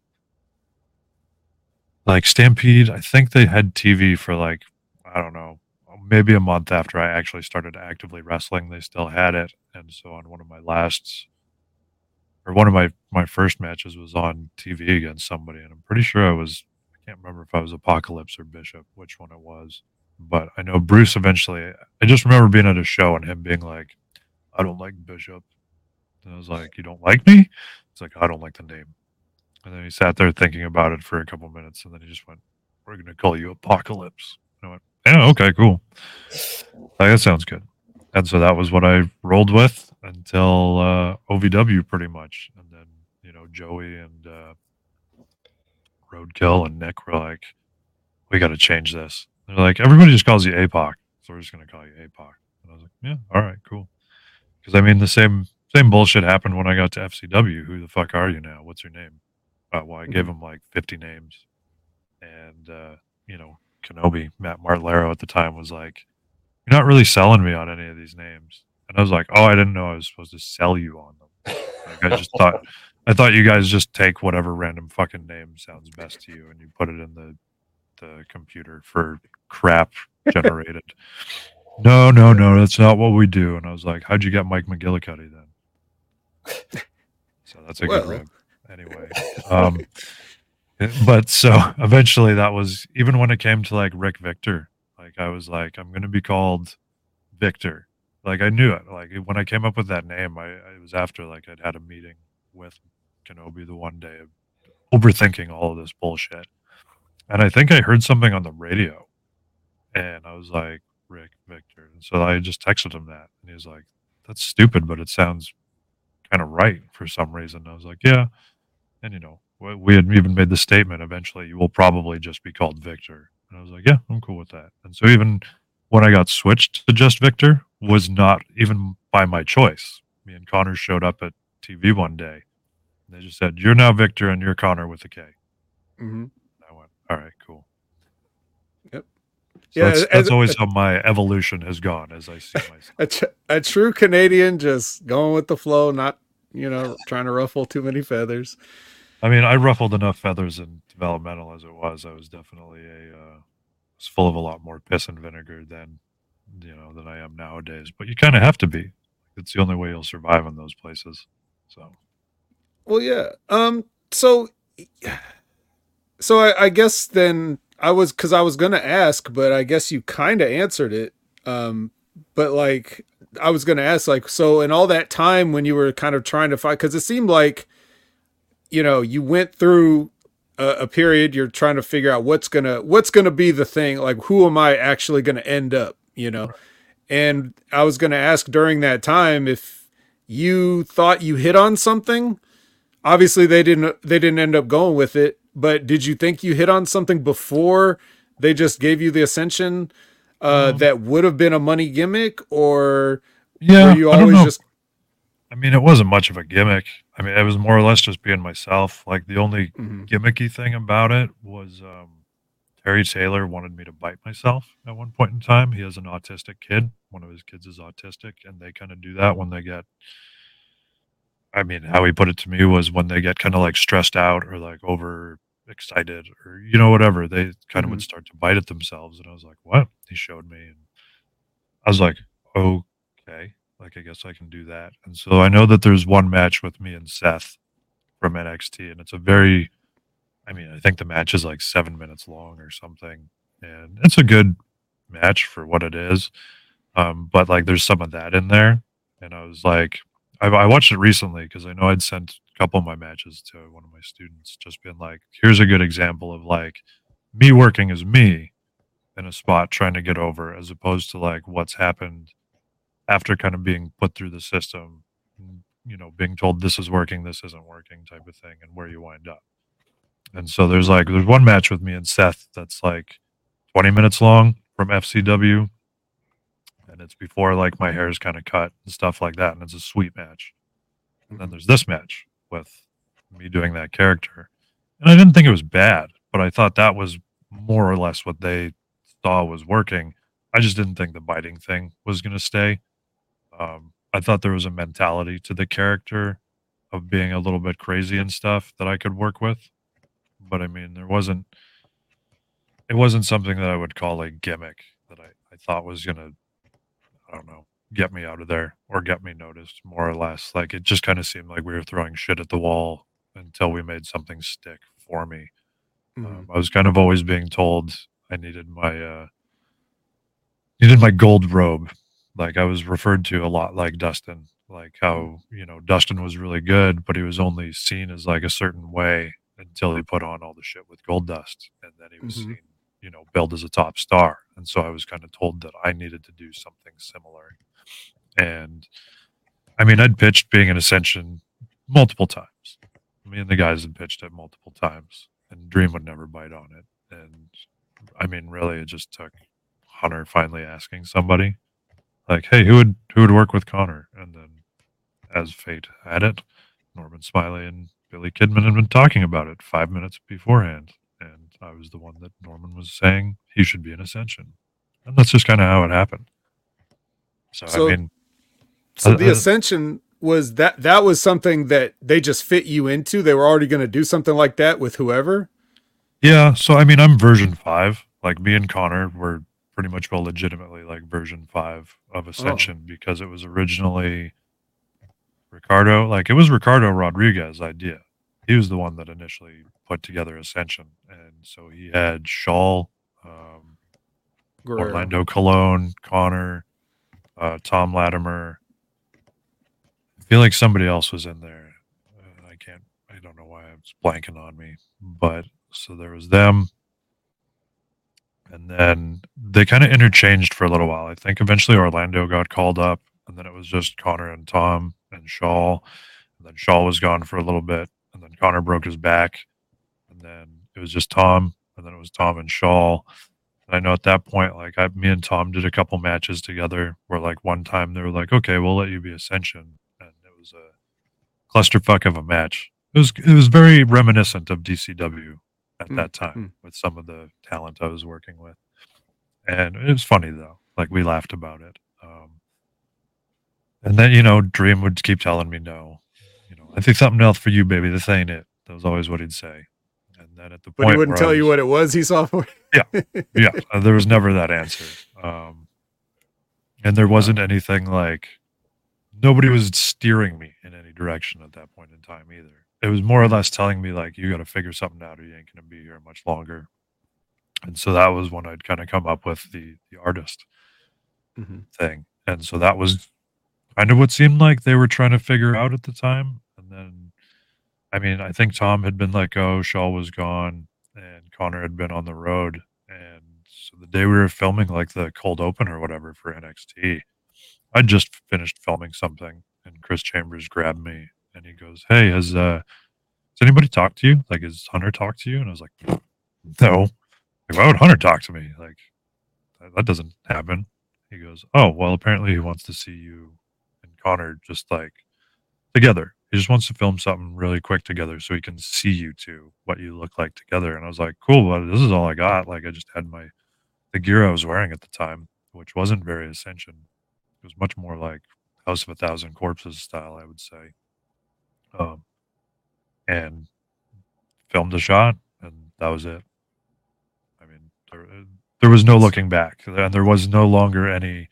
You need a fuzzy jacket or anything like that. Like I can remember, kind of as a smartass saying to uh, Kenobi one day, "Do you need me to write another character bio for you?" and he just like it was like when you see somebody like see the defeat in their um in the bullshit they've had to like put people through which is that was his job. Just you know here's, here's the bullshit you have to go through. And he just went no we get it. And i was like oh interesting. You finally get it. Okay. I now have to say absolutely nothing and you understand. Cool. That's interesting how it all works. Yeah, Kenobi's always been like that. Um, w- back to him in a second. Um, so the original Ascension was all tho- all those people. Was that all still like Illuminati imagery and the same idea, or was No, that just so the name the- of it? It was just the name of it, and I, Oh, I'm okay. trying to remember because the first time I saw them cut a promo, I was like, "This is fucking badass. I need to be in this." Right, But right, okay. I, wasn't so much Illuminati, but it was. I remember them talking about like the fourth dimension and stuff like that. Um, Okay. So it just seemed it seemed more gothic and type of thing. And I know Dream once he saw the initial promo that they did, uh, he initially was like, "I love this, Ricardo. You're out. You're already doing something else. Go away," type of thing. And Dream Hmm. took it and was like, True Blood was hot at the time, so they Dream wanted to be. He wanted them to be like vampires, but never say that they were vampires. That was the Sure. whole thing. He's like, if Vince here's the vampire, he's gonna be out. Like now, he doesn't know ever want a vampire. Vampires are Hmm. stupid, but you guys will have people think you're vampire. But we'll never say vampire. Okay, so that was like the whole, like, kind of production of of them at that time. So Um, okay. Uh, yeah. So Kenobi. Um, was he already at uh, like I forget? yeah, he got signed well, like a year and a half before I did. Yeah, I'm saying it's like was he ever even at OVW when you were there? yeah, oh yeah, he was He there was for a okay. while. Okay, I could I No. can't remember this timeline, so I'm just trying to. Okay. Yeah, no, he was there the whole time because I remember um, when he finally got signed. Danny was like, "I can't believe I finally get rid of this asshole." You know, was kind of what he said in the meeting, like in a very loving way. Um, Mhm. you know, because Kenobi had his ups and downs, as anybody in wrestling usually does at these stages. But I mean, um, so he, like he was good because like when I I got there, he was willing to help me because he knew that like I was a talent. He'd already seen what I'd done in OVW, um, and he knew that there was high potential. And you know, probably my guess is like if he figured helping me out some way would probably help him out because like his job kind of became he made like his own kind of spot for himself i guess within the company which probably wound up shooting him in the later on but he was supposed to be the li- liaison liaison yeah liaison, yeah. like the bridge between developmental and the main roster because they were completely different systems at that point in time and they weren't really paying attention to developmental Mhm. um, so like he would do a lot of character work and stuff like that with people, and he'd kind of let you know like if things were going well or they weren't. I mean, he definitely came to me one day and was like, "If you don't cut your hair today and shave, you're not going to be here next week, let alone tomorrow." And I was like, "Cool, all right, I'm gonna go get a haircut and shave, and I'll be back later." And he was like, "Good idea." And I didn't get It's fired. It's good yet. to know your value as a human being is just your head hair. Very much so. I mean, that's just the dumb thing. Like I can remember having a conversation with Ty Bailey where he's like, Johnny Ace doesn't really he doesn't like this. I'm like, he doesn't like my face? He's like, Yeah, something about it. I was like, Cool, I can't really fucking change that. You know. And that was what I eventually got told to do. Shave your face, cut your hair. All right. Grow it all back. Yeah, amazing. Uh, Kharn, any uh, Kenobi stories? Yeah, I got like one. I mean, it, this is actually when I was an extra in in WWE. He was he was, you know, I guess his part of his job was to kind of manage the extra talent, get them where they're supposed to go, instruct them on what they're supposed to do. This was when Adam Rose was a big thing. Yeah, I Uh, was gonna say what his actual job at that point was wrangling the rosebuds. Yeah, So and, he'd and demoted from whatever the liaison job to that's what he was doing. there was always like 20 or so, like around 15 20 of us so i did it a couple times the first time i did it they let us like pick out our costumes and um i you know i was in you know grad not grad school i was in undergrad at the time and i was you know acting and stuff i'm, I'm gonna be a clown because i you know i like clowning class whatever i'm gonna be this clown character and Kenobi's going over what everyone has to do. He's like, guys, it's a party. It's great. You know, you're you're the Rosebud. You got to go out with them. You got to be celebrating, jumping around, but don't be too much because Adam Rose is the star, et cetera, et cetera. And then he looks at me and he's like, because if I see an unenthusiastic clown out there, you're not asked back. and I'm like, like, and, and everyone could tell that he's like literally talking right to me. And I'm like, what the fuck, man?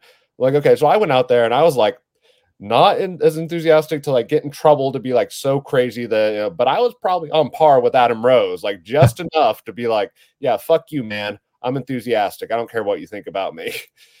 and and after that, he never uh never complained about any sort of like acting ability or enthusiasm from me or what I needed to do ever again. It was always just just general like here's your instructions. I know you can do it. Cool. Yeah. Um that's like my Kenobi story. I guess he just like I, I don't know, assumed I was the same Kharn Alexander from OVW from I don't know, seven years prior. And I'm like, bro, like Hey, people change. Like, you don't got to call me out on it. Like, it would have been a different story if he would have pulled me aside and said, Hey, man, I know you used to have troubles with this. But he was like, Let me just call Kharn out in front of every other extra here and, you know, a few superstars as well, and it'll be fine. Like, dude. Yeah. So, yeah, I mean, we never, he was never like a huge dick to me, but he and I never really saw eye to eye completely. So, but no, he was never a huge dick. He was always just enough of a just dick. enough to irritate me. Like, He was very condescending. Yeah. He had that like perfect little like twinge of condescending at the end of usually any question that he asked you, which made him come off like a dick. Yeah. Yeah, um I remember that like it was early early early when I got there. Um Eh, for some reason people are outside waiting, but like I'm just I'm all the way from California. I don't know anybody. I don't have so if I go to the Davis Arena, I'm at the Davis Arena now, and if I can't go in, I'm out there now. I don't have I didn't have a car or anything like that. So like he he you know, he's like, "Hey, you know, why don't you come in here and sit with us? It was like him and Aaron Lamada, I think, were in a car. And so I just sat in the back seat of the car. But just like even him asking me to like come in the car, it was just like it was like the hardest thing in the world for him to do. You know, like I can't believe I have to do this right now. Yeah. Will you just please sit in this car and not freeze to death? Thanks. you know, like so uh do you guys you guys know how he got the Kenobi name? I'd heard it. He wrestled as a Jedi.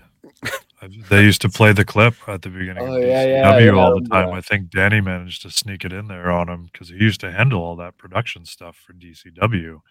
And then Mm-hmm. Danny met, put in the the little clip that showed him coming out in his Jedi attire with his long hair and everything. Mm-hmm. I remember he did like a point at the end of his little spin, and somebody at one point in the entrance put a little star on it. It was like the only like special graphic that was in the the DCW opening was for Kenobi, and he never Mhm. once wrestled on the show because he'd been hurt by that point or whatever. Yeah. Yeah, he's he he sort of, you know, if if you guys are n- nobody that's watching knows what we're talking about or who this person is, but he like it just just picture like a little like a episode 2 Attack of the Clones era Ewan McGregor kind of like this, this guy he was, kind of he looked like that bit at that time. Liam Neeson and Ewan McGregor mixed together with the way his Yeah. hair was at that point. Sorry, Definitely a white guy with a beard. So, Yeah. uh, you know, which there aren't enough of in wrestling these days. We we need more guys with beards. Oh, we got a run in here. Yes, my wife just took off and let the puppy in my in my room. So Hey, that's great for content. Um Yeah. there it is. so uh let's uh well speaking of matches, let's let's talk about matches. So uh, both of you guys similar situation. So I'm in this gimmick called the Army of 2 and my idea for the Army of 2 is it's us versus everybody else in the entire wrestling business. And of course how we get that across on TV is oh we just put them in uh 6 and 8 man tags all the time. So, but to Kharn's point about not getting heat, you don't tell the booker what you want. You know, I didn't tell to a fault. I didn't tell anybody what my ideas were, or anything, because I didn't want them to think I was trying to be, you know, too over or comfortable or whatever. So, you know, to to the debt to the uh, to my own detriment, to our detriment, because you know, um, and I apologize to Timmy Baltimore on you know, on one of my when I had him on the, you know, one of my shows, I had him on and I apologized to him. He's like, I should have told you some of the ideas for what we were trying to get across, but I just felt like it, me trying to tell you anything about me was just going to get me heat, so I just left you to left you out to try to figure out what we were trying to do, and you did set. And I was using that to put him over, saying how great of an announcer he is because we didn't give him anything, but he still basically kind of got it. Um, but that's the thing like you don't want to come across as that douchebag that's like actually so what we're trying to do is you know you just don't want to feel like that but you need to and people like the announcers they want you to right? So i'm not going to tell rip like look um i know that uh you want us to do this job for super gloves or whatever but we actually have like a gimmick and a direction we're going in that we we think would be valuable so that you know if we do put somebody over it means something you know? You can't say that. So whatever. So and it's just like and you guys are teaming with cody carnage tonight. It's like sure we are. So you know we had some fun with it. Um I remember that. and the That same was- thing like how many of these weird ass matches did, it's like us two and uh you know apoc and albarone or uh you know or these 10 mans or whatever or like one of those weird i swear we were in a match one time i think you were on the opposite side vik where it was like you know like one of those 10 mans was like most falls till curfew or something some weird old school too. Yes. yeah just so so much so much uh great stuff um my so I'll t- so I'll tell us I'll tell a story of for each of you guys and then I'll let you guys tell any funny memories that you have of matches around that time that maybe we were all involved in or or some of us whatever. So for Kharn it was um you know I was in the position where you know it's like we're kind of in charge of putting the match together and the baby faces just have to do what we say right? So um so Kharn is like uh, so uh, I have this move I want to do, and uh, can I? So like maybe I can do this move. I don't remember what the move is, but just for the just for the sake of argument, let's say it's a DDT. Let's say we'll just say DDT. It's like I want to do my DDT. I was like, all right, sure, you know. So um, uh, I said I'll just uh, I'll call it out. I'll call it out there. So we get to the spot in the match where uh, I want uh, Kharn to hit his DDT, right? So I'm like, so I go DDT, and he's like, what? And I said DDT, DDT, and he's like coming closer, like, what, what, what? And I was like, you know, almost. I guess the first row could probably hear me say, "Give me a fucking DDT." so it's a DDT, and uh, as you can imagine, the you know the crowd went wild. Uh, they signed him to a contract immediately. Uh, This was his this was his star making performance. Uh, um, but yeah, that that's so that that was uh that that's my my favorite memory, unironically, uh, with uh with Kharn in the ring. At the time, um, I'm sure he apologized to me a bunch in the back, but I was just like, ah, get out of here, man. Whatever. It's like it was funny to me, but you know, it was it was very sort of like representative of what things were like around that time, you know, and the the sort of experience level because I consider myself like I look at I look at a guy like APOC coming in, I'm like, man, this guy's a fucking wrestler. Um and everybody else is like, you know, I I'm looking at like I'm green and then I've got to be in charge of this guy that's so green. And it, it, it was a definitely a feeling of the blind leading the blind. And even at my most confident, and even when I felt like I could go out there and do anything, um, I still had that sort of like, is like, man, but if I could just, if I could just be like APOC, like, as good as him. Uh, my memory of APOC in a match is everything. So everything that you do, uh, you would do in the ring was, it seemed like it was pretty great as far as I remember feeling it. Um, you know, everything looked good. The stuff you took looked good. You sold. Um, the stuff you gave out felt good, but it didn't feel dangerous. Of course, I mean, you're, if you're chopping a guy, you're going to chop a guy. You know, that's just that's just good.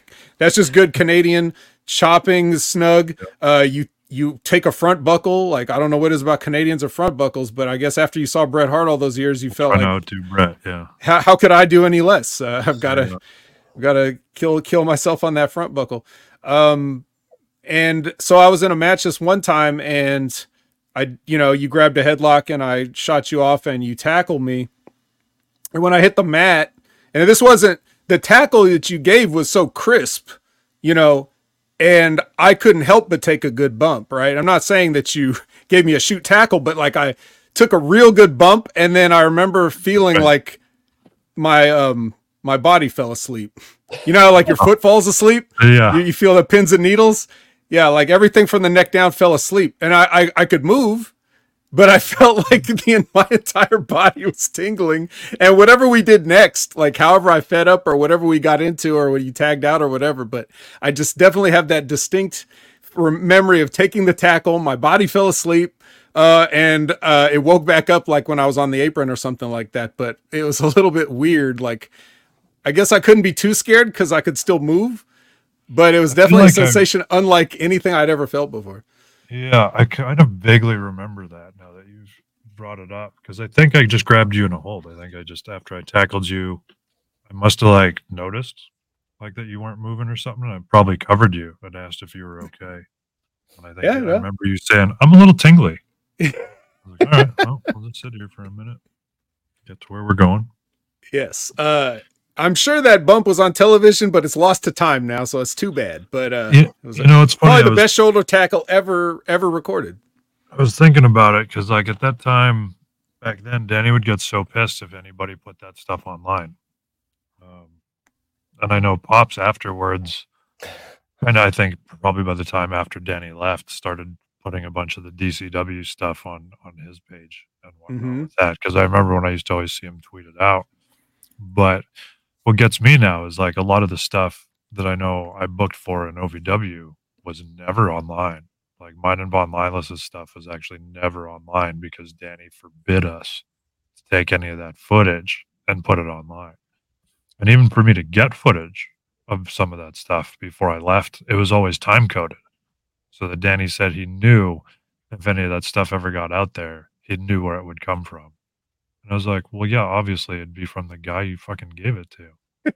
but you know, I was thinking about how ridiculous it is now because I was like, man, there's like a whole bunch of good wrestling that nobody's ever seen because it's not online. And I mean, there was so many talents with that stuff. And I mean, uh, you know, all because we were respecting Danny's wishes. Where I mean, nowadays it's like, oh, well, there's a good chunk of like my career history and many other people's career history that nobody has any clue about. And I don't know how many guys were actually ever able to get that footage. Like I was one of the few because I was begging Danny for it so that I could, you know, try to make myself a highlight reel or something like that for when I was trying to get a job. Yeah, it's got to be somewhere. Yeah. And, uh, I mean, I know Pops has probably all the DCW stuff. So. Yeah, we'll have to uh, we'll have to see what we can do about that. Um, Like the the Void Century. Yeah. the voice. Well, I mean, and that was it was what we were trying to do to keep, uh, you know, OVW alive at that time too, because I think there was a bunch of weird stuff. Like it did get switched to like a different channel, um, but I think we had like a longer time block or something like that. So there was like more stuff that was being used on it. But I mean, I don't. None of it ever. I don't know. As far as I know, has ever seen the light of day online. But I mean, I think I know I still have a bag of DVDs somewhere from OVW and all my stuff, but it's all you know. It's sitting in a book somewhere in my room here. Not nobody's watching it. Von Lilas is the only one that ever breaks out our old stuff to watch it. right. Um, all right. So real quick, uh, you know, any any memories, Kharn? Any match memories from involving like uh, you know, Man, the three I of just- us or I just you brought up that like them putting me with you every now and then. I just remember the first time we were we were tagged together and you guys were doing the army of two thing. The for some reason everybody's character work just like meshed so well because I walk out and I'm like myself, and then but they're like, that's not Kharn's music, and then and then you guys walk out behind us, and and Zeus is doing his eyeball thing, and you're doing you know your your agent agent uh, Williams thing, and then you guys just stop and are like, the fuck is this? You know what? We'll use them. It's fine. And then like you're like instructed, like it, it was. It wasn't even just the entrance. It was throughout the match. We just like our characters for some reason really worked, though they were so different. But in that scenario, I don't even remember who we were wrestling. Might have been like uh, probably Was it the four of us? I, I think it was just I there think you were some, but I know which one he's talking. When he's talking about this one time where it's like, you know how we would uh, face away from the camera and then do the about face. Yeah. Like he's he's looking at the camera the whole time, and we about face, he goes the other way. So like it just, w- w- you know, that was that. And then I'm sure there were other times whether they were like dark matches or other TV matches where like we were all in there like on Yeah. one side.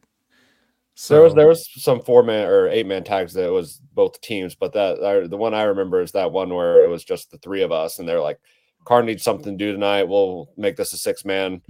And you know, I, I don't remember like the Alaskan assassin and and Richard Cranium or something, and somebody else, a judge or something, just a random group of three. it was like, okay, but like The that, that's judge. what I- the what? Judge reason.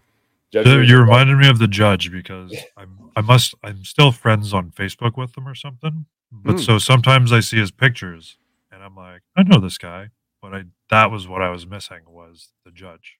yeah. Judge Reason. Judge Yeah. Reggie Reason.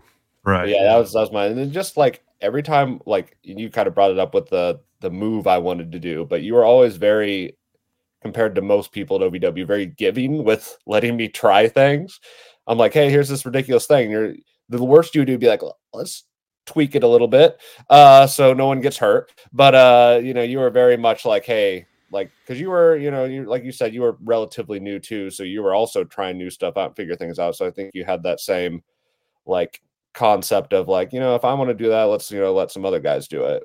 But you were you know enough above me to like know what was what was a little too much and what was you know kind of okay to try out um so i really really um appreciated that like that guidance and just like that willingness to let me probably make some mistakes and, and learn from it when we did our matches. Whereas most people are like, yeah, you're not doing that. You're just going to do what I say in the ring. I'm like, okay, you know. Right. But, uh, well, the, the only way you're going to realize how lame it is is if you do it. That's why I let you do. Uh, that's the best way to teach you. Uh, Yeah. What about you, Vik? Any any like uh, any memories of it, uh, us in matches or anything like that from that time? I know it probably like since it was forever ago and it all kind of runs together. I know that's how it is for me. Yeah. I mean, I remember us being in a match together, and I, I know one of our opponents was probably like the Alaskan Assassin and Big Mhm. Cat. I feel like the one thing I remember was when we finally worked together, like whether we were on a team or opposed, was I was like, oh, finally somebody I don't really have to worry about. Um, like at least people that like know ABC. That was such a big thing where I was like, cool, I don't have to worry about these two on, on you know something like this. It's just the rest you had to usually worry about. I can't, like I said, I can't remember a lot of stuff from back then, other than neither. just like it was always that struggle to try to like just get a, a passable match. That's all I was ever after at that point in time. So I, I feel like I remember we finally had one, um, but I, you know, I can't remember who we worked. I just know it was one of those eight man tags. I always remember Alaskan Assassin being on the other side of them. Uh, probably Yes. Specs. Um, Probably. because like I, I remember how respectful Specs was to me all the time. Like it was unreal to me. Um, Unsung hero specs. very much, yeah. Because like there was a bunch of you know guys like that who were always like they're awesome because they were good dudes and they wanted to learn and they just were trying their best. And I mean, Specs like he did have something to him, um, you know. Um, so that's that's all I can really remember. Like so many of those matches, just like it's all a blur because it, it all blurs together. Like it's we it's we didn't work we didn't work together that much because the way Rip had a hierarchy, he took anybody that knew anything and they Yeah. were the heels and they were the leaders. And so you and I wouldn't need to work with each other because we had to wrangle some other people. right. Yeah. So the times that we actually get in there, any you know, I felt the same way anytime I, you know, I remember this one time, just real quick, um uh man, um was it uh Brandon Kaplan had a friend like he brought in, I forget his name or whatever, is a guy he knew, I guess, from the Indies or whatever, and he was not there long. But I remember him, you know, him coming to me and saying, you know, hey, uh, you know, shine this guy up or whatever, you know, like as a favor, you know, I'm like, sure. And then later on, like later on, like, uh, so I'm in there with him for a while and I'm like, you know, it's, it's kind of like a two birds of one stone. Like I'm trying to shine him up and I'm trying to, you know, give him some time because, you know, this is, this is a moment, I guess. So I just, you know, whatever. And then later on, Rip, you know, when we were watching the tape, Rip's like, Vet, you stayed in there way too long with this guy. Should have tagged out or whatever. And I was like, yes, sir. Even though I knew like I did it on purpose. It's not like I Yeah. didn't know what I was doing. I did what I did on purpose. Uh, but you know, there was lots of times like that where, or, or there were, there weren't enough times like that where you were in there with somebody that really knew it was your job to be like, okay, you're a, you're a player coach right now. So that's why we never really cross paths too often. Yeah. Very Um, true. Um, now, Kharn, you said the Void Century. Okay, we don't have a ton of time, right? But we're all kind of, you know, this is where we made some of our uh, people might check out, but we're but we're we're, uh, we're kind of kind of at least so, to varying degrees anime guys. Okay, Like, we're all One Piece guys for sure. Oh, yeah. Um, so you know, I'm more I'm more behind than all you guys. I've, I've tried all to right. catch up. Yeah, You'll get there. here and there. you're But gonna I'm at- get there. I checked yesterday. Episode 619 was the last one. I think I watched. Like So that's pretty halfway there. good. You know, I, I got to keep it like kind of behind a little bit because I know Hulu just dumped out all of those ones not too long Mm. ago. So if I finish it all right away again, then I have to wait for them to dump out the next couple hundred episodes because I don't I never watch it in uh, the actual Japanese. Oh, you got to do it. Even I like I even watched- Kharn had to do it eventually. So I yeah, think I when was, I s- you kind of forced me to. Yeah, when I started, I think I actually started watching it with the subtitles, and then saw that there was only so much of it I was going to get through that was like subtitled that was out, and there was more actually of the uh, you know English one, and so that was why I went with the English, and then that way too I can kind of like put it on and do something and listen to it at the same time and pay attention. Um, to like two things at once because whenever I'm at home, I'm multitasking where I have something playing or watching, and I'm doing three other things at the same time. But Right. Now Yeah, Netflix is trying to own the whole thing, so eventually all the episodes will be on there in both languages. I'm sure. They're still- adding it. yeah, they're still way behind. Like because when be- they did their latest drop, it was only at the end of Impel Down. I think Yeah, all that well, they had on there. They've added Marineford on there, but you know what else they did? They start. They're starting to run the Right. weeklies. Right. So they're it skipping up, the right? entire last body of it, but they're putting the new episodes on there weekly, which is crazy. Oh, okay. That was what I hadn't seen. I'd seen that they were doing something where they had it broken up into different sections, but yeah, I hadn't seen. I've definitely not watched anything new because, like, even I was uh was I went to the new dungeon a couple I don't know month or two ago. Mhm. Dawkins was wearing a shirt, and I had no idea who it was because it's somebody newer in One Piece, and like Oh. I made a reference about One Piece, and he just points at his shirt. I was like, I'm not there yet. Like, I don't know.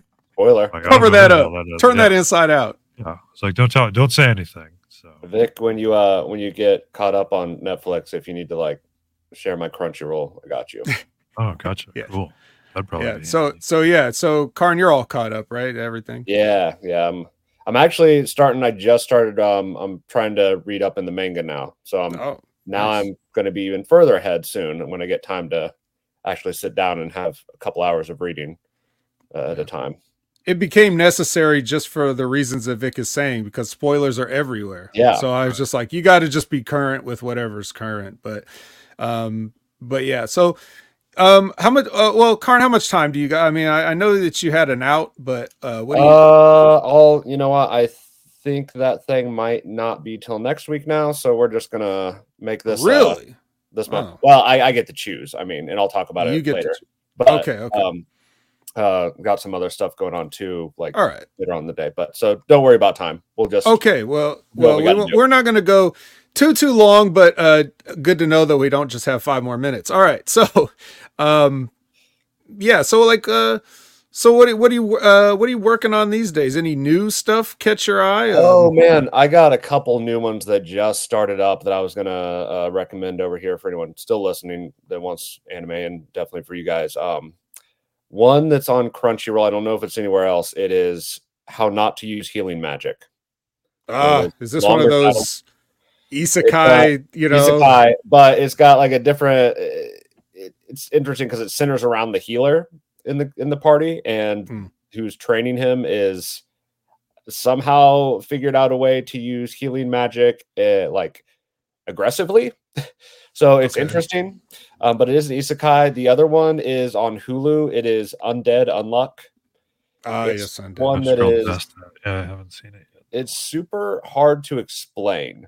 It's very it's pretty absurd. Um, but they're the powers in this world have to do with negating things, like the undead guy, the guy that's named undead can't die. Mm-hmm. The the girl named Unluck, she basically touches you and you get a stroke of bad luck depending on certain circumstances. So Right. like negate, depending on the touch. yeah. If gonna she, if she, if she I guess brushes against right you, you'll get hit by lightning. If Yeah, she yeah. kisses you, you'll get hit by a meteor. Yeah, yeah, pretty much, yeah. Um it's I'm gonna run the- and pee real quick, boys. I'll be right back. No problem. No You good. Um, those two are ones I'm really, really been watching that I really like, and one that I was like behind on because I usually don't watch this style of anime was um Classroom of the Elite. Okay, Um, I haven't watched it. It's one that it's got a good story to it. It's not like you know like adventure or, or horror or any sort of like isekai type. So it's literally just these people that are at this really prestigious school um, that has very certain rules that um, competition is a huge thing overall, and the main character's super creative with how he solves the problems and stuff. And I didn't think I'd like it because I just put it on like like Vik was saying, just have something in the background sometimes, but I can still watch. Mhm. Um, but then I got sucked into it and I watched three seasons in like a week. oh, well, must be good. So then that's Uh, that's also coming out with new episodes. This this those are the three that I've really been on recently, other than like One Piece and um and stuff like that. Before last season, uh Chainsaw Man was one I was really big on, but that was one that and then uh you put me on Spy X Family. That one was really Mhm. good. Um that's yeah, still going. Family, Great. Mhm. Yeah. Um, yeah, I mean, you know, so like, that's the thing about anime is a lot of people hear it and they have a certain preconceived notion or whatever, but it's really just a sort of like um, it's such a buffet because you can really get whatever you're looking for. You there's there's probably some show based around that. They uh, they're not all about superpowers or or wacky stuff or whatever. Um, some are just like they just be like regular TV shows except it's animated. You know, Yeah. like whether that's a a drama or you know a sitcom or whatever. But um, but like uh, like so you know isekai is a term we just threw around like anybody really but if you're not familiar it's just it's a whole genre of just things where people end up in some place that's not normal earth. They they either show up in some fantasy setting or some futuristic setting or they're in a video game all of a sudden or whatever. It's any it, it just means another world basically is what the term means. So it's it's there's a whole you know trendy genre right now of all these things that are like you know is it wrong to pick up girls in a dungeon is one of like the earlier uh you know famous ones that that sort of like you know got popular. And then it, it started to be a and they're usually based on like what they call light novels which is like uh it's just like a regular novel or like a young adult you know like type novel but they just have illustrations in some of them you know like uh, illustration every once in a while. So they call it a light novel and a lot of those are based on that. So that's a big deal.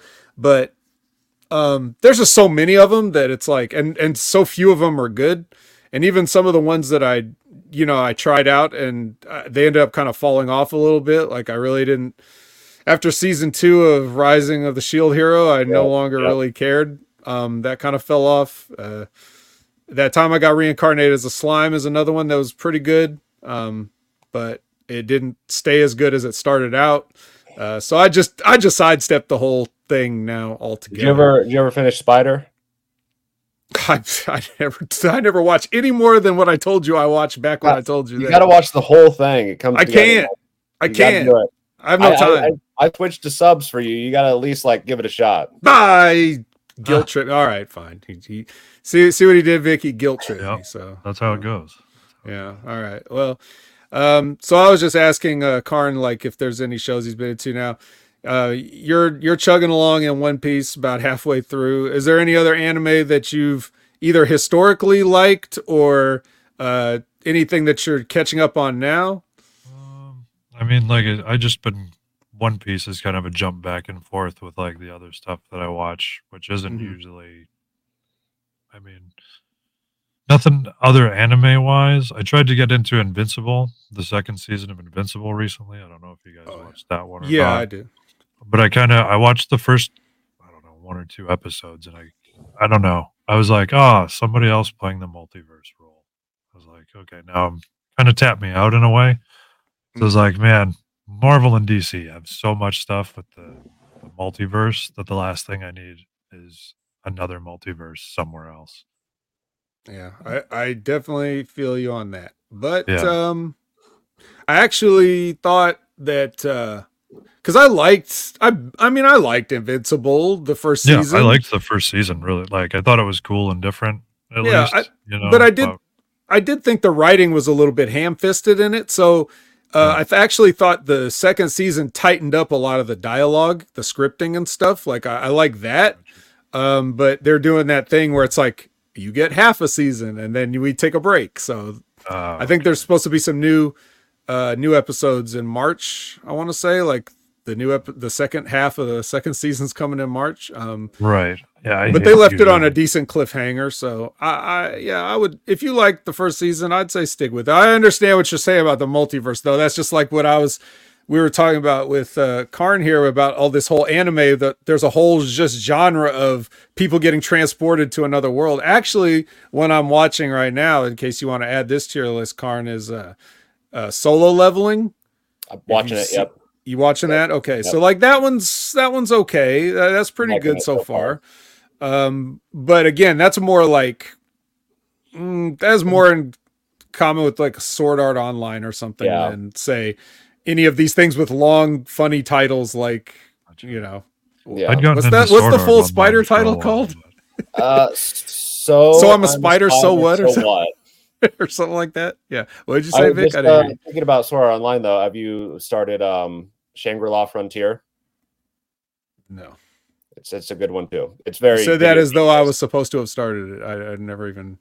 No. I. No, it's it's it's it's a big one that's gotten super popular. It's very very much based on a video game. There's no like stuck in the world or anything, so I didn't think Hmm. I'd really like it. It's just a dude playing a massively realistic video game, and this is pretty pretty entertaining. So All right. it's not an isekai. So if you want to check that one out, Oh, okay. All right. Vik, you said something. I didn't hear you. Oh, I just said I, I had watched Sword Art Online up to a point. Um, Up to a point. Yeah. yeah, because then it, it just got too massive. It just got too kind of silly for me. I mean, I really like the first season of it. I thought was great, and then after that, it kind of slowly dropped off for me. I want to say, but because like that's such a great idea, especially with where we are nowadays with technology and stuff, right? Like there's so much more VR of like every way, shape, and form, and we're getting new, you know, devices all the time. Like how much crazier is it going to get until we uh, really do unplug from real life and we're just in VR?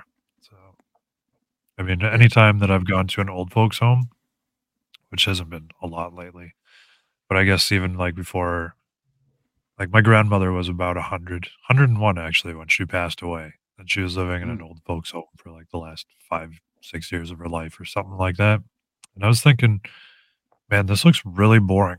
What's it going to be like by the time i'm old and i need to be in one of these places? And i was like hopefully we're all just plugged into some sort of vr and living a way cooler life. That's, Mhm. yeah, could, Oh yeah. wind it wind it down that way you know? I, I mean it seems like we're certainly headed in that direction Well, they gotta they, they better tighten that shit up because I already get motion sickness from VR. So I can only imagine when I'm 70, 80, you Oh. Know, they're gonna, they're gonna need to make it uh, a little bit easier on us. So they did. I know the. So I've only really played the PlayStation one, and so Yeah. when they had the the the, the second Spider-Man game or whatever that they did with it, um, I was really worried about it because like a few things really messed me up. Like I can't play if I play Skyrim, I can't like walk. I have to do the jump, or else it, I'll be done in like five minutes. But they did something because I was like, man, I really want to try the Spider-Man one. This would be cool.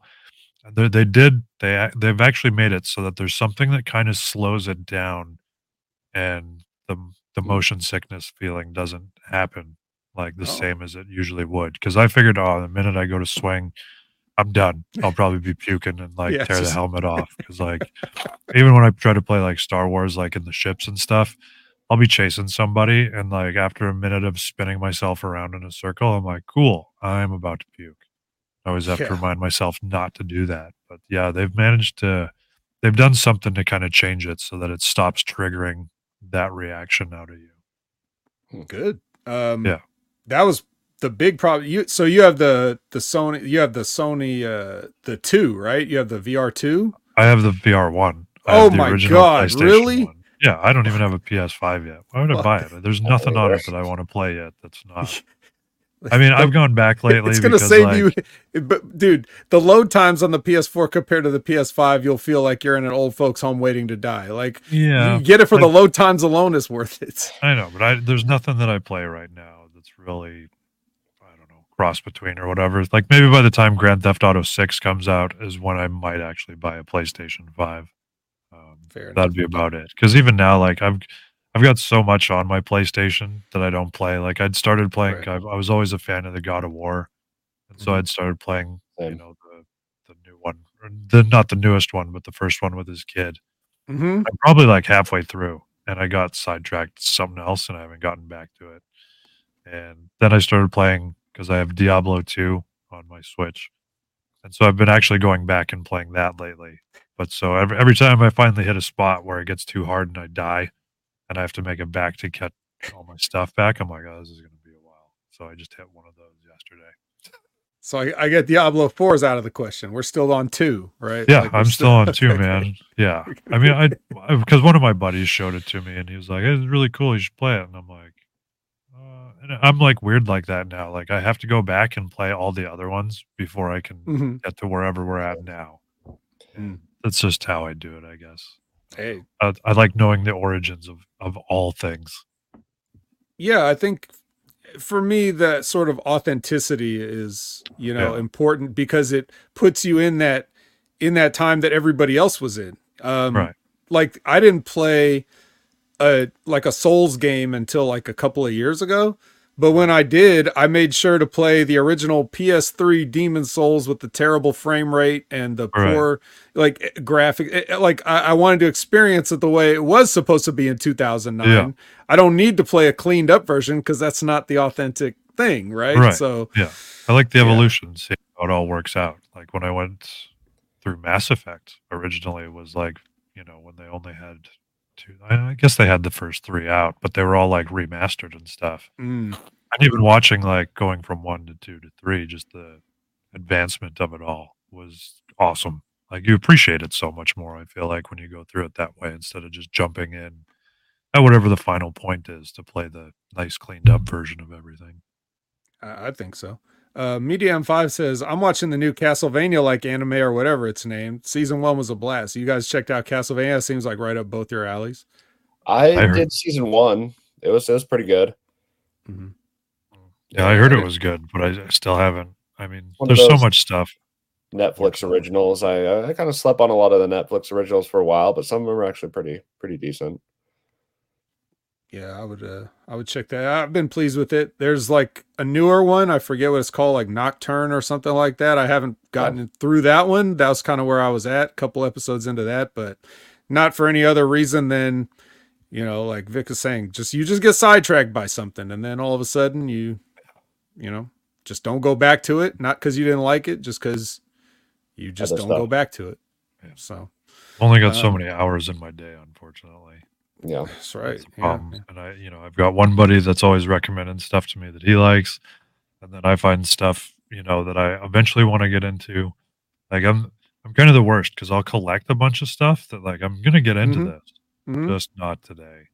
Yeah. I mean, And COVID well, was stuff one of my- stuff never stops coming out. So Right. it, I mean- the pile keeps getting bigger, right? Yeah, I almost need COVID to hit again just so I can get back through a bunch of stuff. Uh, you need to go in. A, you need to get in an old folks' home so you can finally just watch all this stuff. right? I mean, Yeah. yeah. I mean, my life has definitely gotten a lot busier, just life wise. So, I mean, an old folks home would be great because I could sit there and not have to do anything. But I mean, nowadays I'm I'm much busier than I like to be.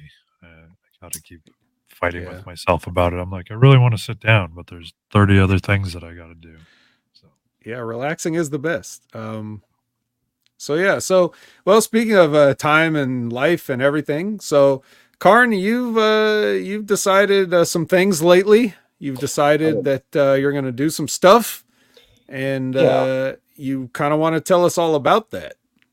Sure. I mean, I I've been in Kansas City for about two years now, working with uh if people watching didn't know Ronin Stunt Company, um, doing film stuff and everything. And I have some projects coming up, but it's that situation where they're not super confirmed, so I can't really talk about those. However, um, like we were talking about earlier, my transition from wrestling to acting um, when basically WWE was like, hey, you know, we'll give you a call. And I'm like, I'll just try this other thing out for a while. I went to go do mostly acting for the sake of getting better at professional wrestling and then went to undergrad and that took quite a few years and then just went to grad school and that took a good many years. And it's been probably since 2014 that I that I've had like a real match. Like I was saying earlier, the last one was pretty much with Bob Holly. And I mean, I was thinking about, I've been thinking about this actually for a couple years now since graduating from grad school in Mississippi. And uh, I think I would really regret it if I didn't try wrestling again, given what I know now, given that I went to learn more acting stuff and more storytelling, um, specifically for that reason.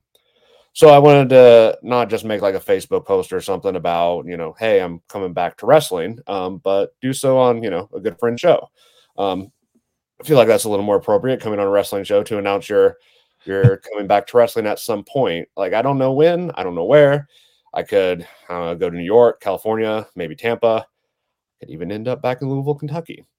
I don't know these details yet. Um, but the point is, within this week or next week, at some point, I will be restarting training here at a place called XWC, Extreme Wrestling Center, here in Hmm. Kansas City. Um, they've been very gracious and allowed me to come in and just um, join some of their classes, um, which I haven't gotten to do yet because I just just confirmed this. So, but I will be retraining up to a point with the expectation of returning to professional wrestling to some to some degree. Um, and that was the announcement I wanted to kind of make when I came on this show here today. Oh, all right. Well, um, I don't know how to break this to you, but uh, Vik, I think you'll agree with me that you went to school for all this acting and whatnot, and wrestling's kind of about moves now. Uh, how's your tope, kid? Yeah. Uh, well, Did that's, you learn to that's get your shit in yet? Yeah. That's what it's about now, man. yeah, you can monologue, but like, can you like, uh, can you do like a a, a 450? look. I mean, that's I mean, that's so the difference between TV wrestling and uh, I'm I'm to I think I'm a good enough actor now that I can, you know, talk for two minutes and I don't need to fucking do any of that shit. But don't you mean I'm still- gonna you got to be able to do both nowadays. Right, man, I remember when I went to OVW, I'm like, I want to do 450s. I want to learn how to do this and this. And Like, we don't do that. Like, Yeah. you're not gonna learn that here. Like, Yeah. But that's because Alright, Rip well, was that was coaching. then. Yeah. I mean, Well- I've, I've told my students the same same shit because I get asked like, "Well, how, what do you do to get over?" I go, "You get your shit in." I said, "You look, I say- still I, you I guarantee you every move that I did before um from any time in wrestling I can still do. So if I need to pull that stuff out of my bag of tricks, absolutely 100% have no doubt I can. As long I as they can call it to you four times in a row, you can hit it. Hell, at this point, I might uh, after a few weeks of training, I might be the one calling stuff again. I don't know. oh, Um, extra but I mean, I don't, I don't, I don't know about uh about um Buff Bagwell wrestling anymore, but I can still do the blockbuster, so I got that at least. yeah. I can guarantee Buff can't do it anymore. he's, he's not. Probably I. I saw him I'm in a year clear. or two ago, and he was having a rough go. He's a nice Yeah, I did. fellow I as saw Buff, him Buff is. He's not in good shape. Hmm. good while back, but I mean that's yeah. Unfortunately, a lot of guys are getting to that point now that we watched when we were we were kids. Right. Well, we're not that young anymore, which you know I keep Mm-hmm. noticing more and more all the time when I go to train students because like I try to do, I try to do the least amount in the ring as possible.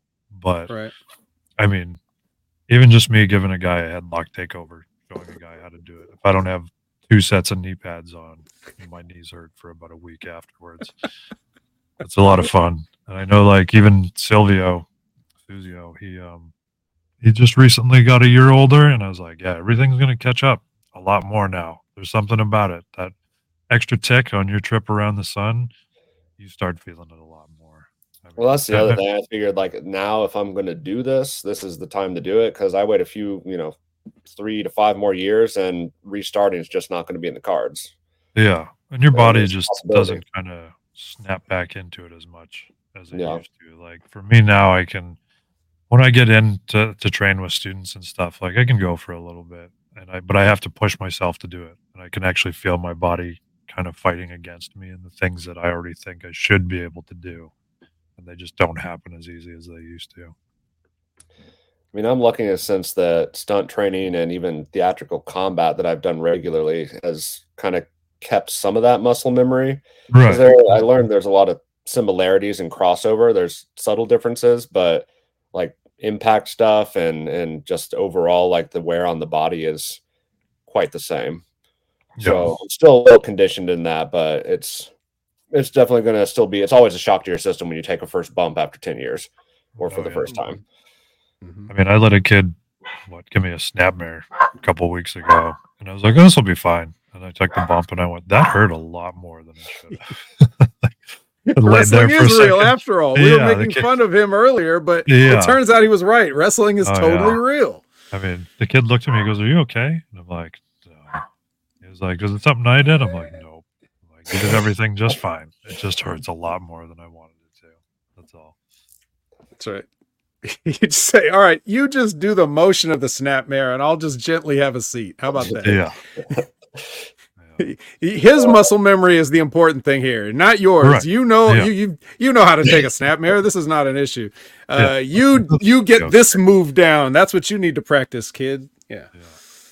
definitely. Um, but yeah, it's true. I mean, God, taking a bump. I can't even imagine that. Like all the muscle memory is still there. Like I would, I would definitely feel like I could just lock up with both of you guys right now. But you know, taking a bump, no, no, thank you. Yeah.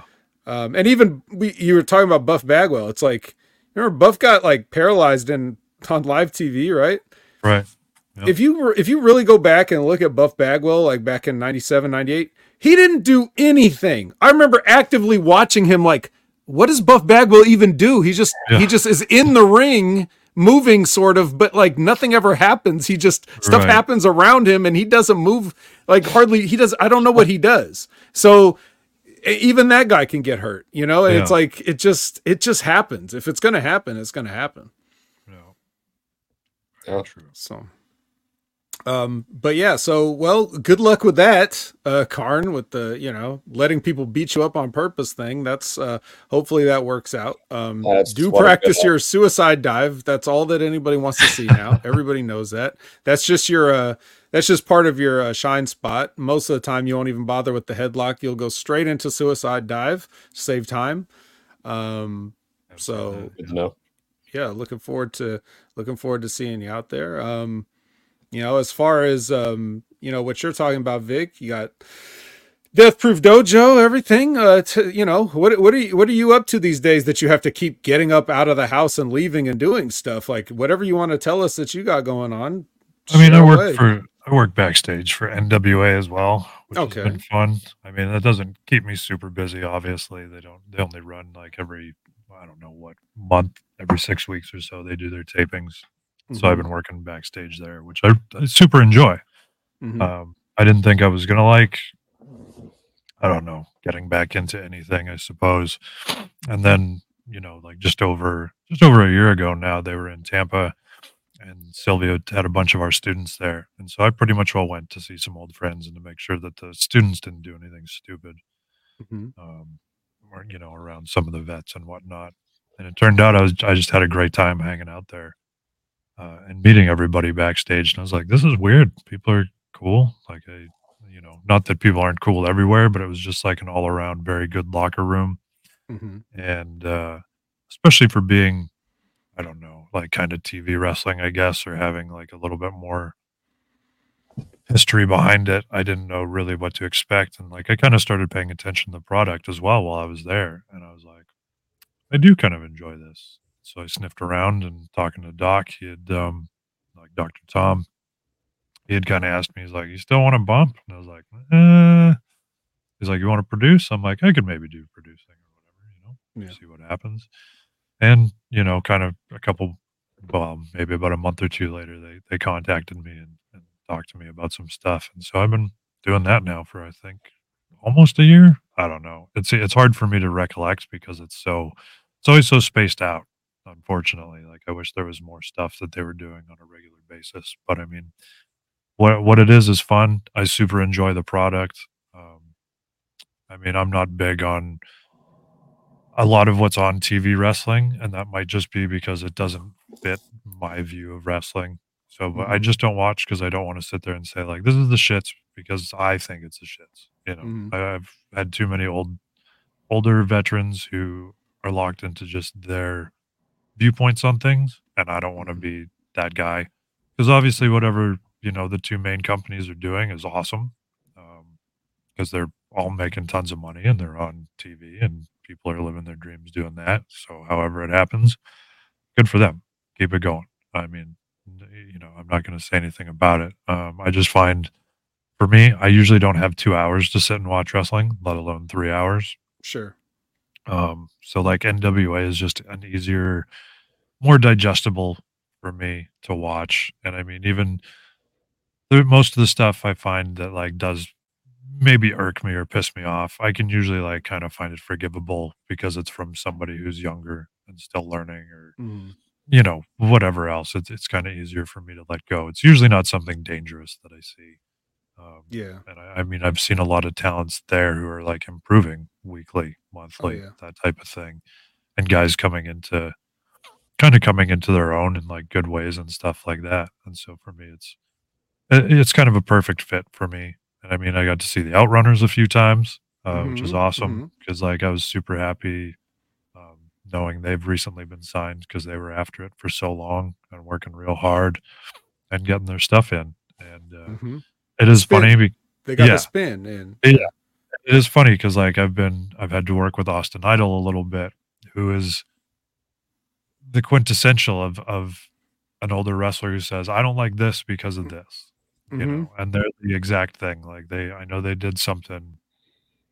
I think the last time I produced something with them, they were with Austin and Zion in a eight man tag match um, for the pay per view, and you can kind of watch.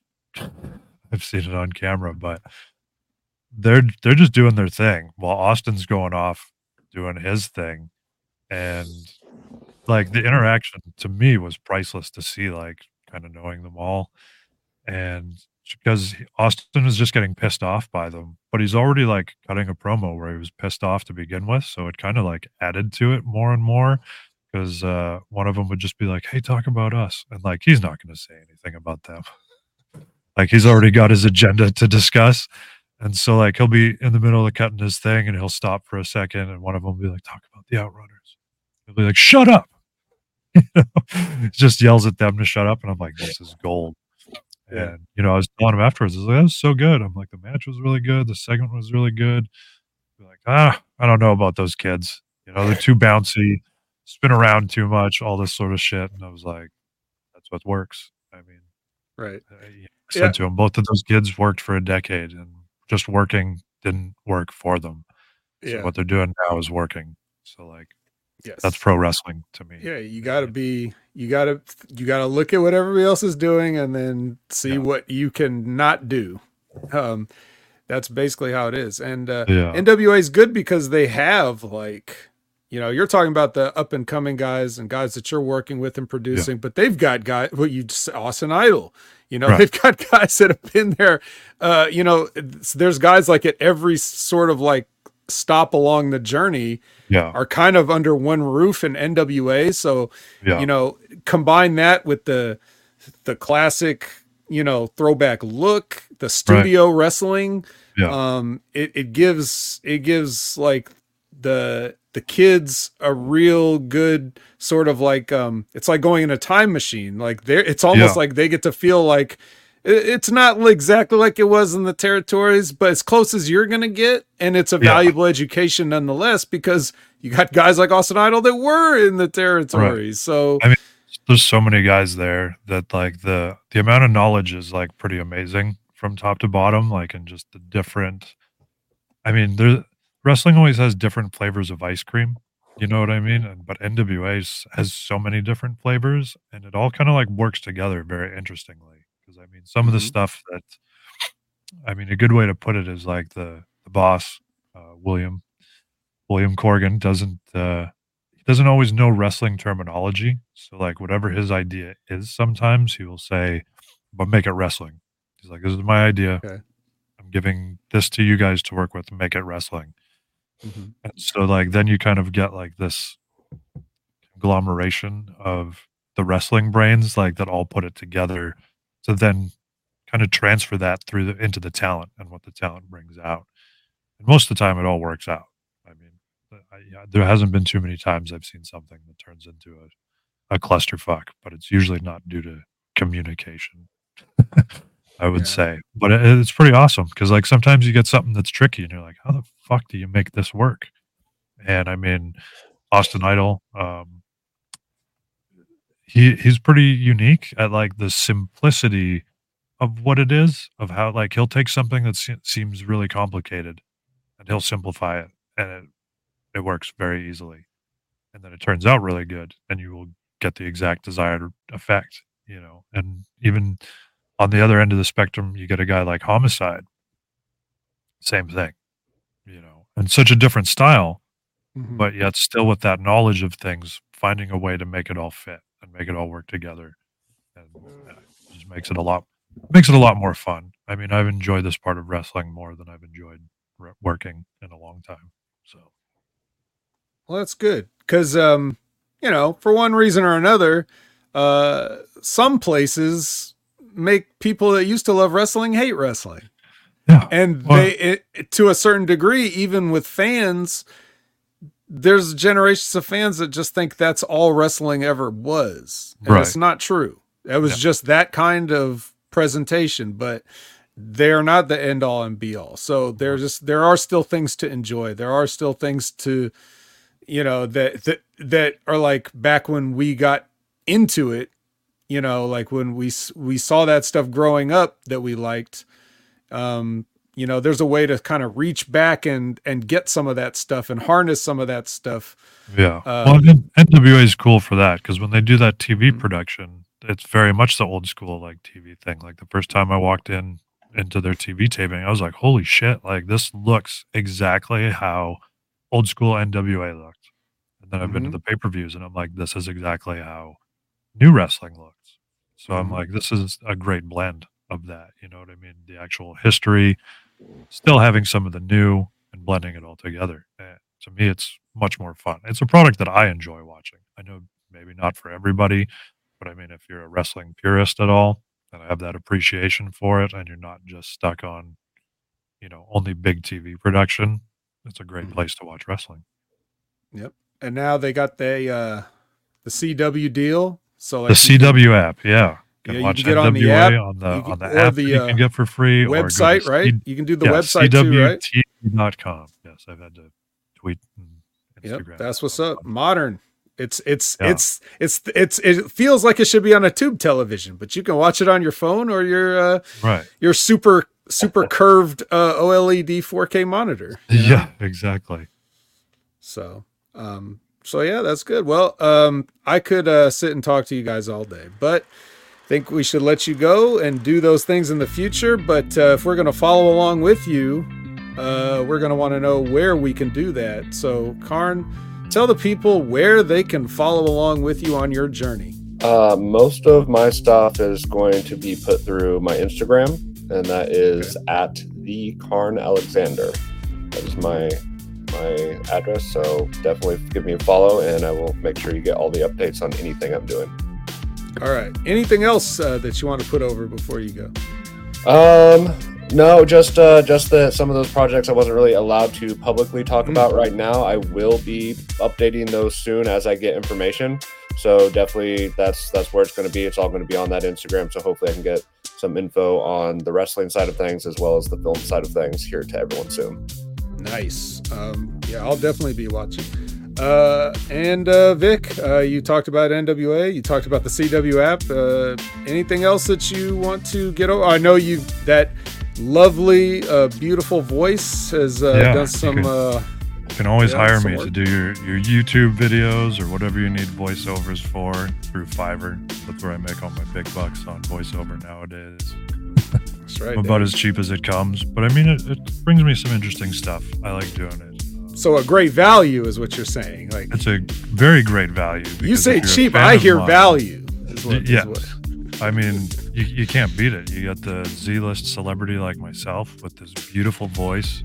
Um, that's, I will say, it's not motivational. People quit asking me to do motivational videos, telling me that I'm not motivational. I already, I already know this. I would say you're voice. a CW list celebrity, but that's just me. I mean, Uh, maybe. hit that yeah, I don't know about that. gig. Yeah, exactly right. Then I have to know. What, I always see the ad because I get these targeted ads where there's the one guy who's like, "You have to know how to blink in anime for voiceover," and it, it makes me laugh every time because I'm like, I get it immediately. It's not just like blink, blink. It's you know, like that's a blink in anime. Yeah, that's right. Um, What was that? Somebody said, "I want to hear Yeah. Vik say what?" how are you doing? You don't have to put over that guy.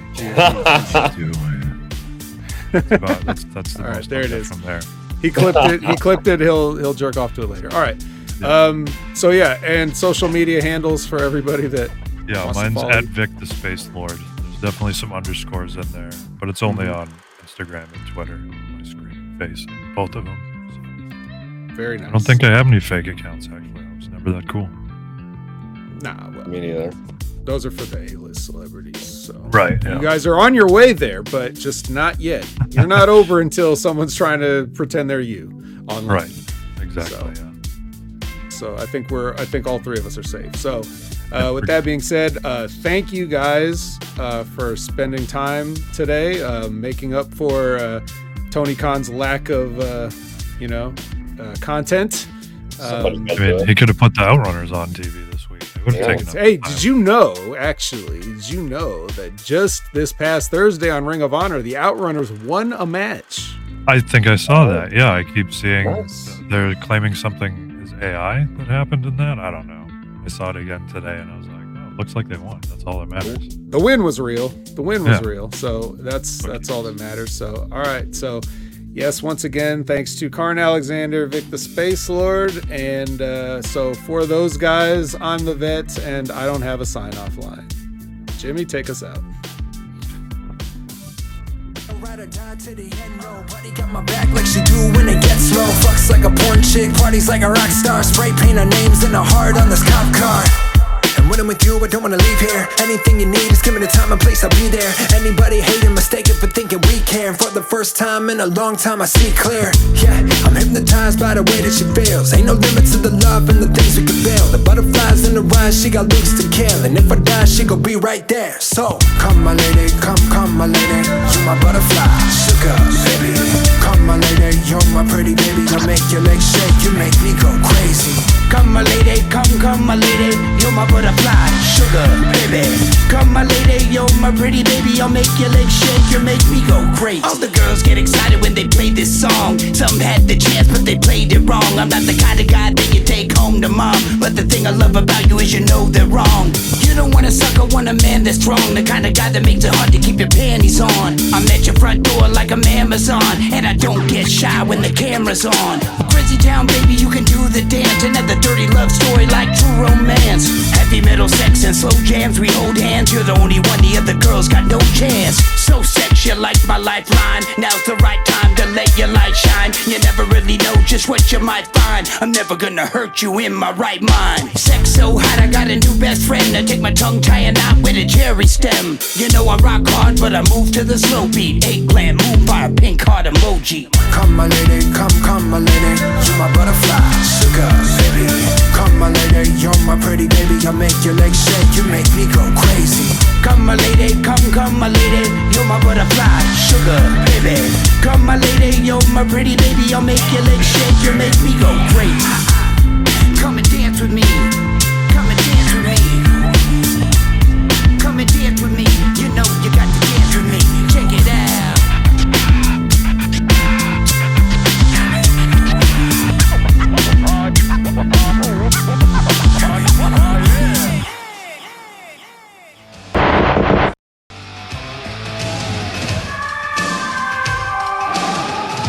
The PWC Network. What the world is watching and listening to.